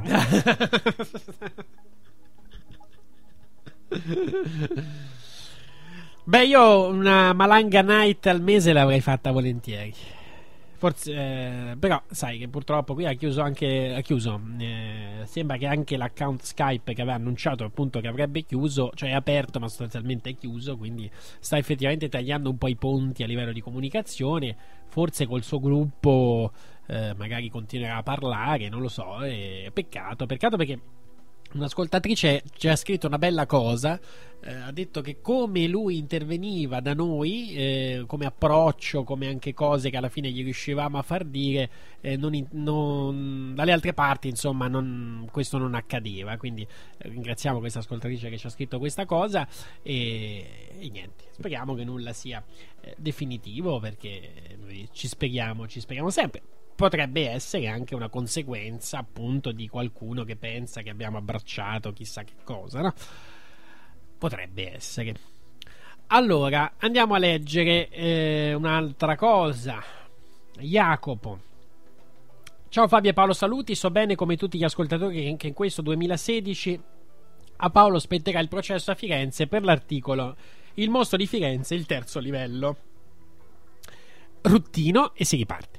Non è mia intenzione causare nuovi casini all'avvocato, ma devo dire che mi sorprende negativamente che a Border Knights non abbiate trattato questa vicenda che ora vi illustrerò. Andiamo a vedere. Visto forse che d'arguendo allora, forse ma amorevolmente, spero solamente che si potrà esprimere un'opinione da parte di Paolo senza creargli inconvenienti o nuovi processi a causa delle sue posizioni. Ecco a voi una notizia tratta dal quotidiano La Repubblica di domenica 13 dicembre. A Border Knights non se ne è parlato. Garlasco, la condanna ora è definitiva. La Cassazione conferma i 16 anni di pena per l'omicidio della fidanzata. Alberto Stasi si consegna in lacrime abollate. Il 13 agosto 2007 viene uccisa Chiara Poggi nella sua abitazione in provincia di Pavia. Stasi, il fidanzato, dall'allarme. Il GUP convalida l'impianto accusatorio e rinvia a giudizio con l'accusa di omicidio Stasi. In primo grado viene assolto nel 2009, in appello nel 2011. Nel 2013 la Cassazione annulla la sentenza d'appello. Interviene la Corte d'Assise. Prima stranezza, io so che la Corte d'Assise d'Appello interviene solo nei casi gravi di omicidi, di omicidi o stragi o reati mafiosi. Perché non è intervenuta subito in secondo grado, ma ci è voluta la Cassazione? Jacopo forse ha un po' qualche idea confusa. La Corte d'Assise d'Appello è l'appello della Corte d'Assise di primo grado. La Corte d'Assise interviene nei casi gravi di omicidi. Qui è sempre Corte d'Assise, no? Cioè, qui non c'è nessuna anomalia, no, Paolo? Scusa, eh, che mi, mi ero levato il microfono. Non ho capito quale sarebbe l'anomalia, me la rileggi un attimo? Lui dice: eh, in primo viene assolto. Dunque, in primo grado viene assolto nel 2009, in appello nel 2011. Nel 2013 la Cassazione annulla la sentenza d'appello. Interviene la Corte d'Assise. Prima stranezza, io so che la Corte d'Assise d'appello interviene solo nei casi gravi di omicidi o stragi o reati mafiosi. Perché non è intervenuta subito in secondo grado, ma ci è voluta la Cassazione? No, era già intervenuta prima, è sempre la Corte d'Assise. È non è- sempre sta- sì, sì, Eh, perché cioè, si- si- si- nel linguaggio giuridico si dice corte d'appello, ma sempre d'assise. sì, Certo. sempre d'assise, insomma. Anche perché lo stesso tribunale cambia solo la composizione, addirittura l'aula è la stessa spesso. Esatto, appunto, quindi non c'è nessuna anomalia. La Corte d'Assise d'Appello lo condanna a 16 anni, la Cassazione ha confermato la condanna. Domanda, ma se tanto c'è la Corte d'Assise, che senso ha il giudizio in primo e secondo grado? È sempre lo stesso, Jacopo, non c'è nessuna differenza. Era sempre la Corte d'Assise anche prima. 2. Paolo, ma non dicevi che i colpevoli non finivano mai in galera? Tu tempo fa, Border Knights, dicesti che parlando con Solange sull'assoluzione in primo e secondo grado eri soddisfatto perché la legge aveva per una volta assolto un innocente, ma Solange ti chiuse la bocca, asserendo, ti era proprio saltata addosso e te l'aveva chiusa, eh, asserendo che invece era colpevole. Tu dissi tu dissi che non era così. Come poteva Solange affermare tutto ciò? Ora potresti fare Maramao a Solange dicendo visto un innocente in carcere l'hanno condannato alla fine.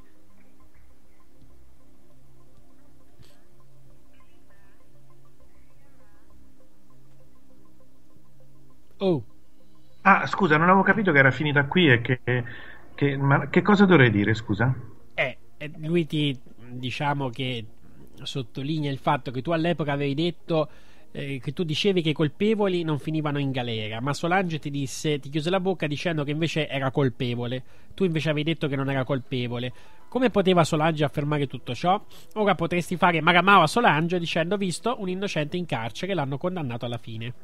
No, ma non credo che sia innocente. Alla fine mi sono convinto che sia colpevole perché ho parlato con persone eh, interne alla famiglia e ho avuto modo di rifarmi un'idea completamente diversa dal processo, perché il processo vero, o meglio, mh, diciamo i fatti reali sono diversi da quelli che sono stati portati al processo, perché purtroppo esistono diverse realtà. Esiste la realtà vera, che normalmente nessuno riesce a conoscere, poi c'è una realtà processuale che spesso i giornali non riportano, la riportano male, ma uno leggendo il processo spesso si fa a quel punto vede diciamo tutta un'altra realtà rispetto a quella che avevano raccontato i giornali, ma è una realtà processuale, cioè nel senso che è quello che c'è negli atti del processo. E poi c'è dietro alla realtà processuale c'è una realtà eh, diversa ancora, di, fatta di una serie di fatti che sono stati omessi o, o raccontati male o addirittura travisati completamente che eh, però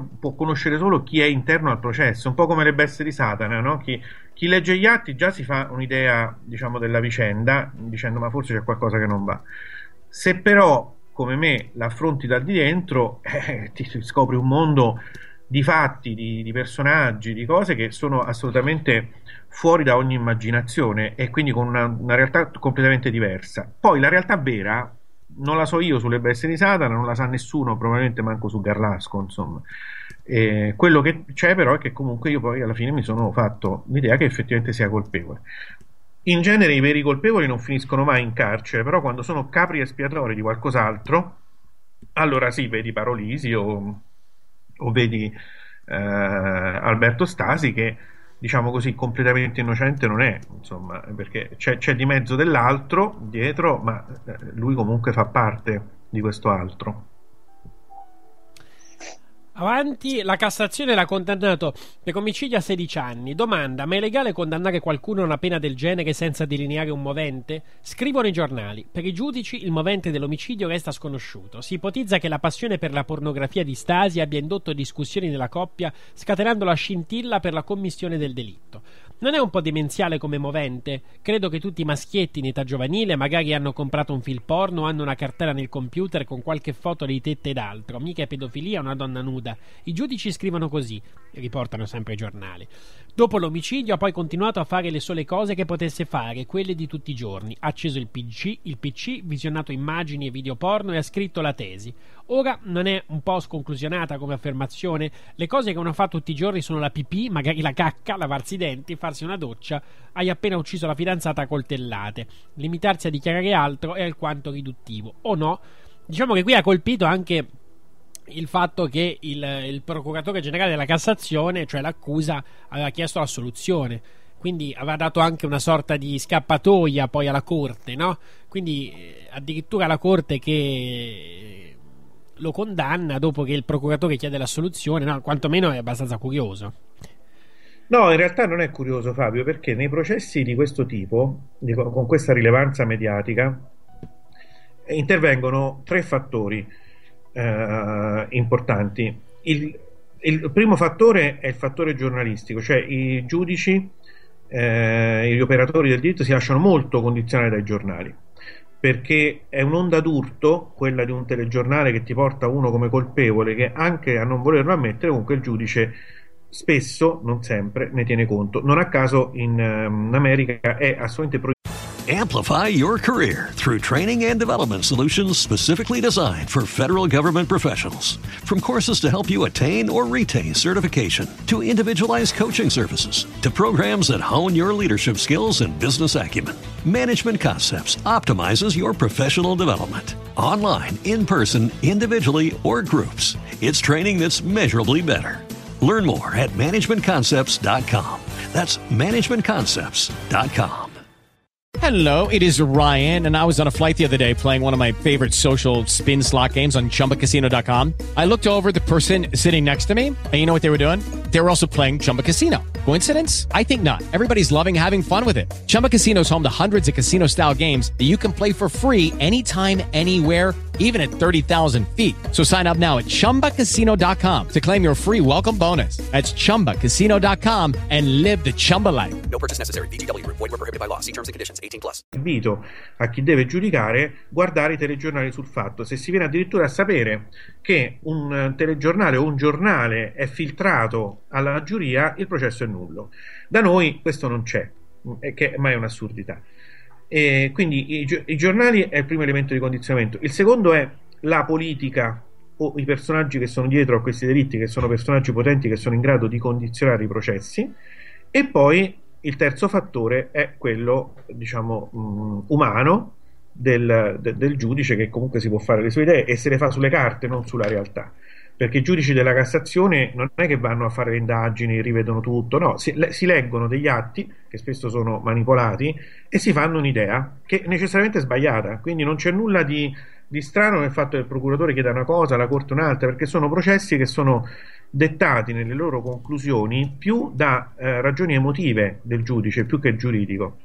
Eh, un- io ho parlato con un professore universitario di, di diritto qualche giorno fa che mi ha chiamato e mi ha chiesto la consulenza su un, eh, un parere su un- uno dei tanti dei casi di cronaca nera e mi ha mandato gli atti. Mi ha detto Paolo, ma qui non c'è nulla di giuridico, io non riesco a capire com'è. Eh, perché eh, lui- questo è un professore di diritto, quindi però non esercita, no? Quindi obiettivamente lui si è stupito di questo e io gli ho detto guarda che è normale, nei processi come Bestia di Satana, Mostro di Firenze non c'è nulla di giuridico, non c'è niente neanche di logico dal punto di vista investigativo. Un esperto di gialli, un qualunque lettore medio di gialli si farebbe due risate sul processo se leggesse gli atti processuali nostri di un qualunque processo di questi importanti, perché come giustamente ha arrivato Jacopo, il movente per esempio non regge, non è un movente questo della gelosia, della pornografia, delle- non- anche per- perché avevano un rapporto abbastanza normale, tranquillo, sereno, no? anche le intercettazioni lo dimostrano, quindi non è un movente. Eh, però perché altrimenti poi se tutte le persone gelose dovessero essere assassine avremmo eh, in Italia l'80% delle persone dovrebbero essere degli assassini. La gelosia è uno dei proprio dei mh, come dire delle caratteristiche purtroppo della maggior parte delle persone. Quindi il fatto che era geloso della fidanzata del fidanzato proprio è una cosa che non, non sta in piedi come movente, eppure lo tirano fuori sempre. Eh, La maggior parte dei moventi di cui mi sono occupato sono inesistenti, Fabio. Anche tu mh, ti ricordi quel delitto di cui ci siamo occupati, ad esempio, eh, ne abbiamo parlato, il delitto di Gabriele Aral, no? Sì. Eh. E qual era il movente di- per questo ragazzo che avrebbe ucciso i genitori? Perché? Perché aveva occultato ai genitori il fatto che non, aveva- non si era laureato.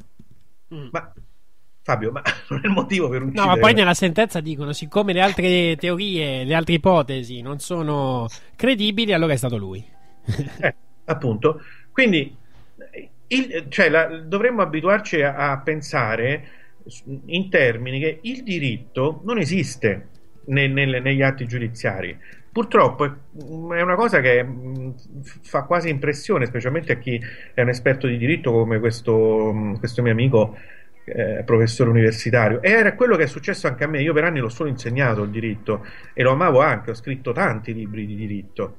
Eh, poi a un certo punto mi butto nella mischia, faccio l'avvocato e per un po' d'anni non è che mi sono accorto molto, eh, cioè, ho visto delle anomalie, tante, ma comunque pensavo che fosse una cosa normale. E poi ho capito che proprio tra il diritto e la realtà processuale c'è un abisso, cioè non viene mai applicato il diritto. Mai. Alessandro, ho una sfida per Paolo. Ultimamente sto seguendo un canale su YouTube che parla di filosofia moderna. Chi lo gestisce è un giovane ragazzo che parla di scrittura creativa e fa corsi in giro per l'Italia seguendo la passione.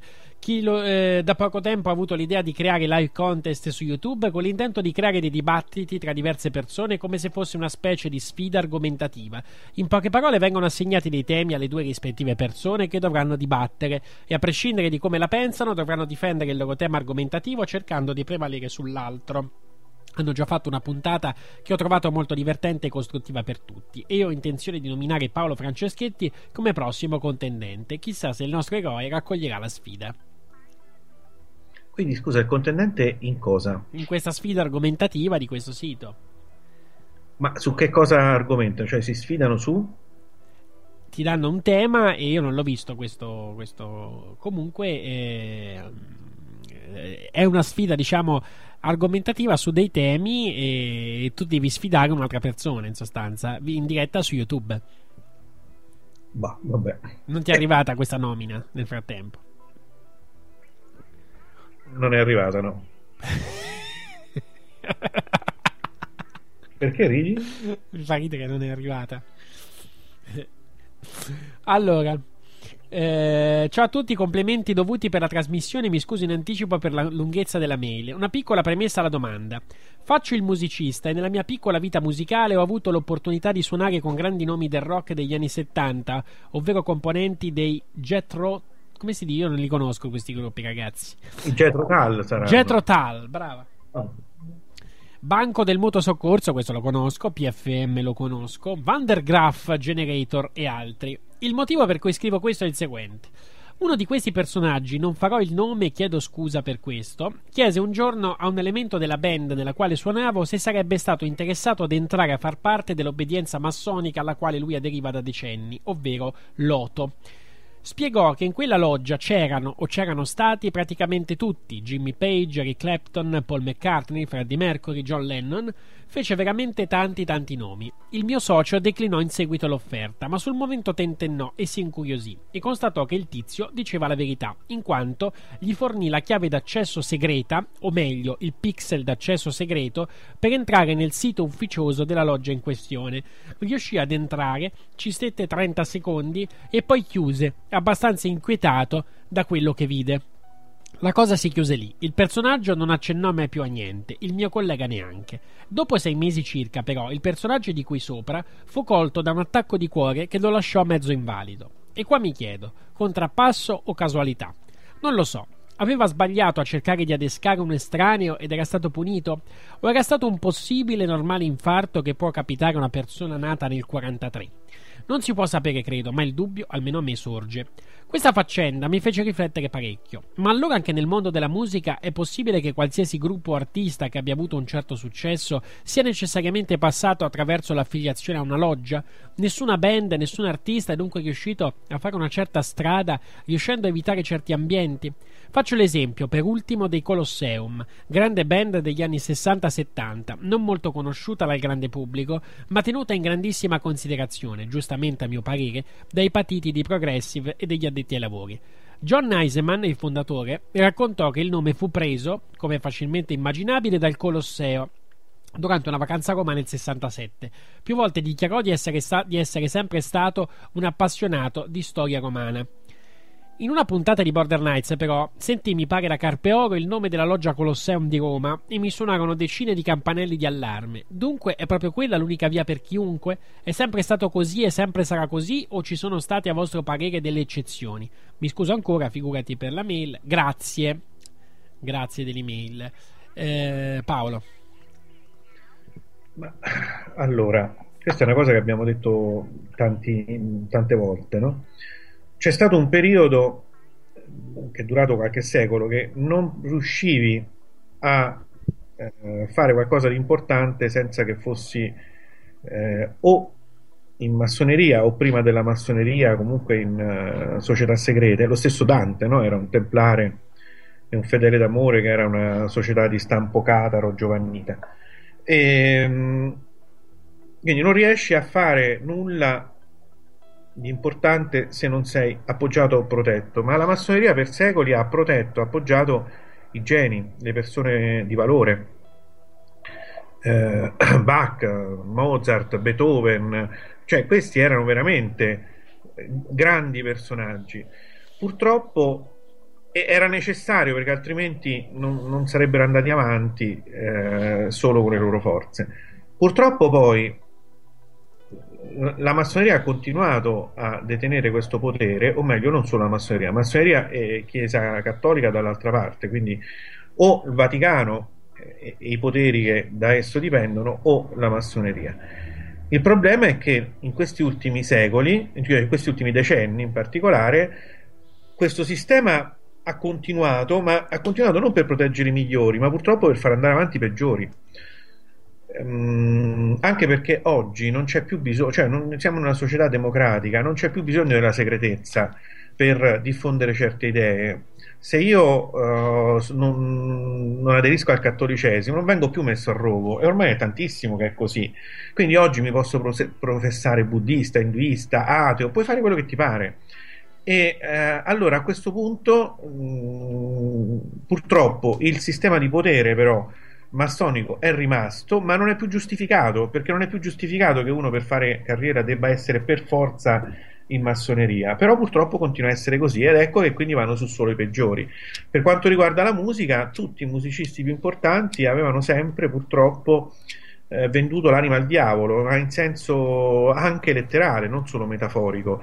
Mm, Bob Dylan, in un'intervista famosissima, eh, una delle ultime che ha rilasciato, eh, ha affermato espressamente il mio successo lo devo perché mi sono eh, aspetta, ho fatto un patto e lui eh, l'intervistatore gli chiede ma un patto con chi? e lui risponde con il Signore di, di questo mondo che poi io ingenuamente quando vidi questa, questa intervista eh, dissi Signore di questo mondo Dio Mm, cioè in questo senso forse voleva dire che lui stato no no manco per niente. Lui voleva proprio dire il Signore di questo mondo nel senso il eh, Satana. E, e purtroppo sì è un fenomeno normale. L'abbiamo denunciato tante volte e una delle cose che mi piace di Magaldi e della massoneria che lui sponsorizza, ma anche delle cose che mi piacciono di Carpe Oro, diciamolo francamente, che Carpe Oro, pur essendo massone, guarda alla- alle capacità della persona. Quindi ehm, appoggia una cosa eh, o decide di fare una cosa non perché è in un contesto necessariamente massone, ma perché la cosa secondo lui vale. E Magaldi sua- nel suo progetto politico c'ha questo di eh, istituire un sistema meritocratico, quello che non esiste in Italia, cioè tu per diventare professore universitario devi comunque essere bravo, non devi essere come adesso il più raccomandato, con il risultato che quindi la produzione universitaria, i testi universitari sono in, tutte- in tutte- in tutti i campi, sono un disastro, insomma. Eh, per diventare un presentatore TV eh, s- devi essere bravo, per, per fare i film devi essere bravo, per ehm, diventare un bravo ricercatore, un primario, devi essere bravo. Una cosa banalissima che però purtroppo non è così. Per diventare politico devi avere delle capacità in più. Cioè, auspichiamo tutti un mondo in cui non ci possa essere un Renzi o un Monti al governo, perché per- io auspicherei un mondo in cui al governo ci sia una persona che ha qualcosa da insegnarmi, che io possa prendere come guida e come faro, non delle persone come appunto Renzi, come Monti, che io non avrei piacere ad averle vicine a, a- a cena una sera perché non avrei proprio nulla di cui parlarci, perché non hanno nulla da insegnarmi. Non so se con- eh, conoscete la Cash Foundation che sta diffondendo le istruzioni per la costruzione di un reattore elettrico che genera energia libera. Forse sarebbe il caso di intervistare qualcuno. Magari approfondiremo, approfondiremo. Ah, dunque, poi qualcuno eh, sono rimasti un po' delusi, ma d'altronde non è che c'era da aspettarsi molto. eh, anche se è un tipo di narrazione televisiva proprio da un punto di vista tecnico che mi piace molto. Sto parlando di Iacona e presa diretta. Eh, cioè come è costruito il reportage eh, proprio a livello di linguaggio televisivo lo trovo molto alto che è la scuola di Santoro insomma a proposito di comunque persone cioè Santoro lo puoi eh, criticare eh, anche in base a chi e per cosa sia stato funzionale ma dal punto di vista della bravura la televisione di Santoro è, una televisione di qualità a prescindere dal contenuto io parlo sempre a livello tecnico di, di- di linguaggio eh, e, e la differenza comunque tra una volta che almeno forse un po' di meritocrazia c'era e oggi anche la televisione insomma è abbastanza evidente Ehm, eh, comunque eh, presa diretta si è occupata di vaccini in modo un po' strumentale perché è andata fa conto in Uganda a intervistare il medico che vaccina che salva tutte quelle vite già hanno problemi di malnutrizione eccetera chiedendo cosa ne pensa lui dei fa conto che ne so degli italiani degli antivaccinisti italiani e cosa volete che ne pensi che sbagliano a non vaccinare i figli no? cioè paragonare la situazione dell'Africa dove lì probabilmente i vaccini davvero eh, salvano ma anche lì è un discorso discorso ovviamente eh, che avrebbe fatto dall'inizio, cioè perché que- que- quei paesi si trovano in quel... cioè alla fine la- il vaccino è, è la risposta a un problema che è stato creato comunque dall'Occidente, ma al di là di questo eh, non si può paragonare la situazione de- dei bambini dell'Uganda con eh, i vaccini che vengono fatti qua. Ecco, que- diciamo fare questo paragone ovviamente già un po' mina questo tipo di approccio, no Paolo? Poi è chiaro che mi, mi- sarebbe meraviglia- mi, mi sarei meravigliato se eh, diciamo in prima serata fosse andato un altro messaggio, è in linea con quella che è la televisione, quindi c'è da meravigliarsi ma fino a un certo punto, giusto Paolo? Vabbè, certo, sì. Anche se c'è un grosso cambiamento in atto anche nella TV, piano piano, piccolo piccolo, ma insomma. A doce doce, eh? Allora, eh, sai che l'ultimo dell'anno c'è stata anche mh, l'unione tra Grignani ubriaco e Gigi D'Alessio sobrio. Una cosa Ma io manco so capolavoro. Grignani. Gianluca Grignani. Mm, non lo conosco. Beh, insomma, secondo me è un bravo cantante, però il problema è che poi insomma, è sempre ubriaco, insomma, si è presentato sul palco completamente ubriaco. Cioè, tu non conosci la mia storia tra le dita, Destinazione Paradiso, eh, non ho mai No, sentite guarda, queste canzoni. la, la musica moderna l'ho, Non è moderna, dei- fatto- sai, sai che ho fatto il DJ da- per anni, Eh. no? per cioè, dieci anni, neanche pochi. E poi però a un certo punto la musica moderna l'ho lasciata perdere perché veramente non la tollero, insomma. Mm, C'è solo delle cose che ogni tanto mi piacciono, non- e poi da quando da dieci anni a questa parte, questo l'ho detto più volte, da quando eh, recito e canto i mantra, non riesco più ad ascoltare nulla. Neanche quelli che mi piacevano un tempo e che continuano a piacermi, eh, tra l'altro, però li- sono incompatibili con, eh, con qualcosa di me che non riesco a capire. Insomma. Comunque è un brano degli anni 90, eh, non è poi così mo- moderno. Eh, non hai mai sentito questa? Ok, te ne vai. Decisione discutibile, ma sì, lo so, lo sai. Almeno resta qui per questa sera. Ma no, che non ci provo, stai sicura? Mai sentita? Sì, come no. Ah, eh, beh, Grignani, Gianluca Grignani. non mi ricordavo che era lui. Ecco, È lui, è lui. Ha scritto anche un altro brano che è passato alla storia, eh, in cui non so co- cosa volesse dire con questa metafora, ma nel testo diceva ti caserò l'aiuola quando torni da scuola. Cosa avrà voluto dire?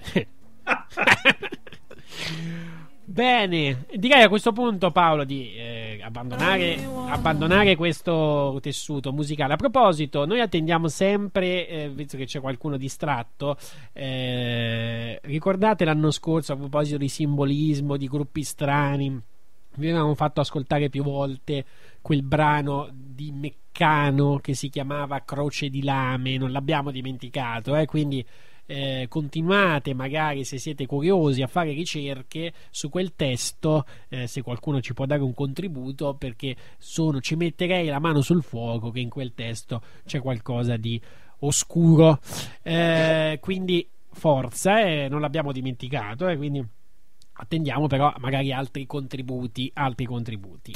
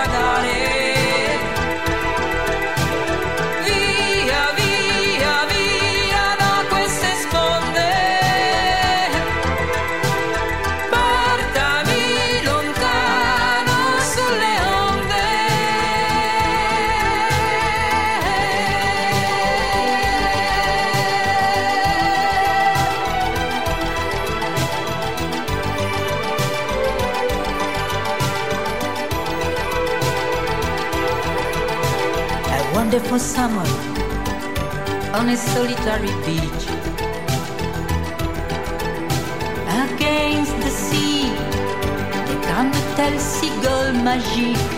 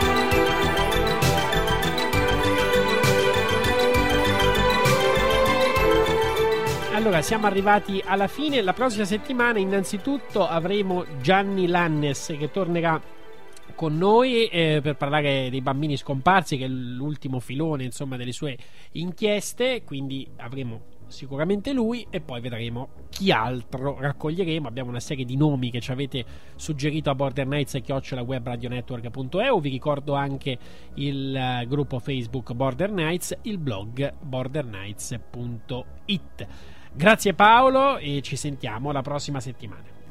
Ciao a tutti, ciao. E mi ero dimenticato di dire che purtroppo non c'è stato tempo per ascoltare l'intervista a Greg Meager, è molto interessante, ve la faremo sentire la prossima settimana. Ciao a tutti!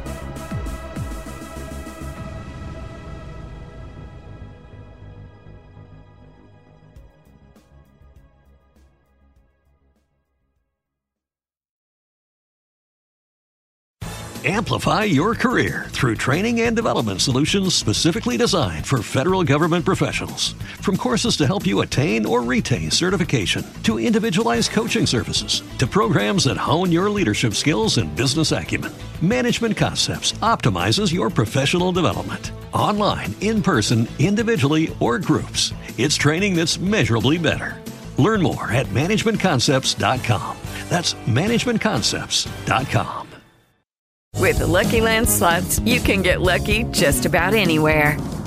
This is your captain speaking. Uh, we've got clear runway and the weather's fine, but we're just going to circle up here a while and uh, get lucky. No, no, nothing like that. It's just these cash prizes add up quick. So I suggest you sit back, keep your tray table upright, and start getting lucky. Play for free at LuckyLandSlots.com. Are you feeling lucky? No purchase necessary. Void where prohibited by law. 18 plus terms and conditions apply. See website for details.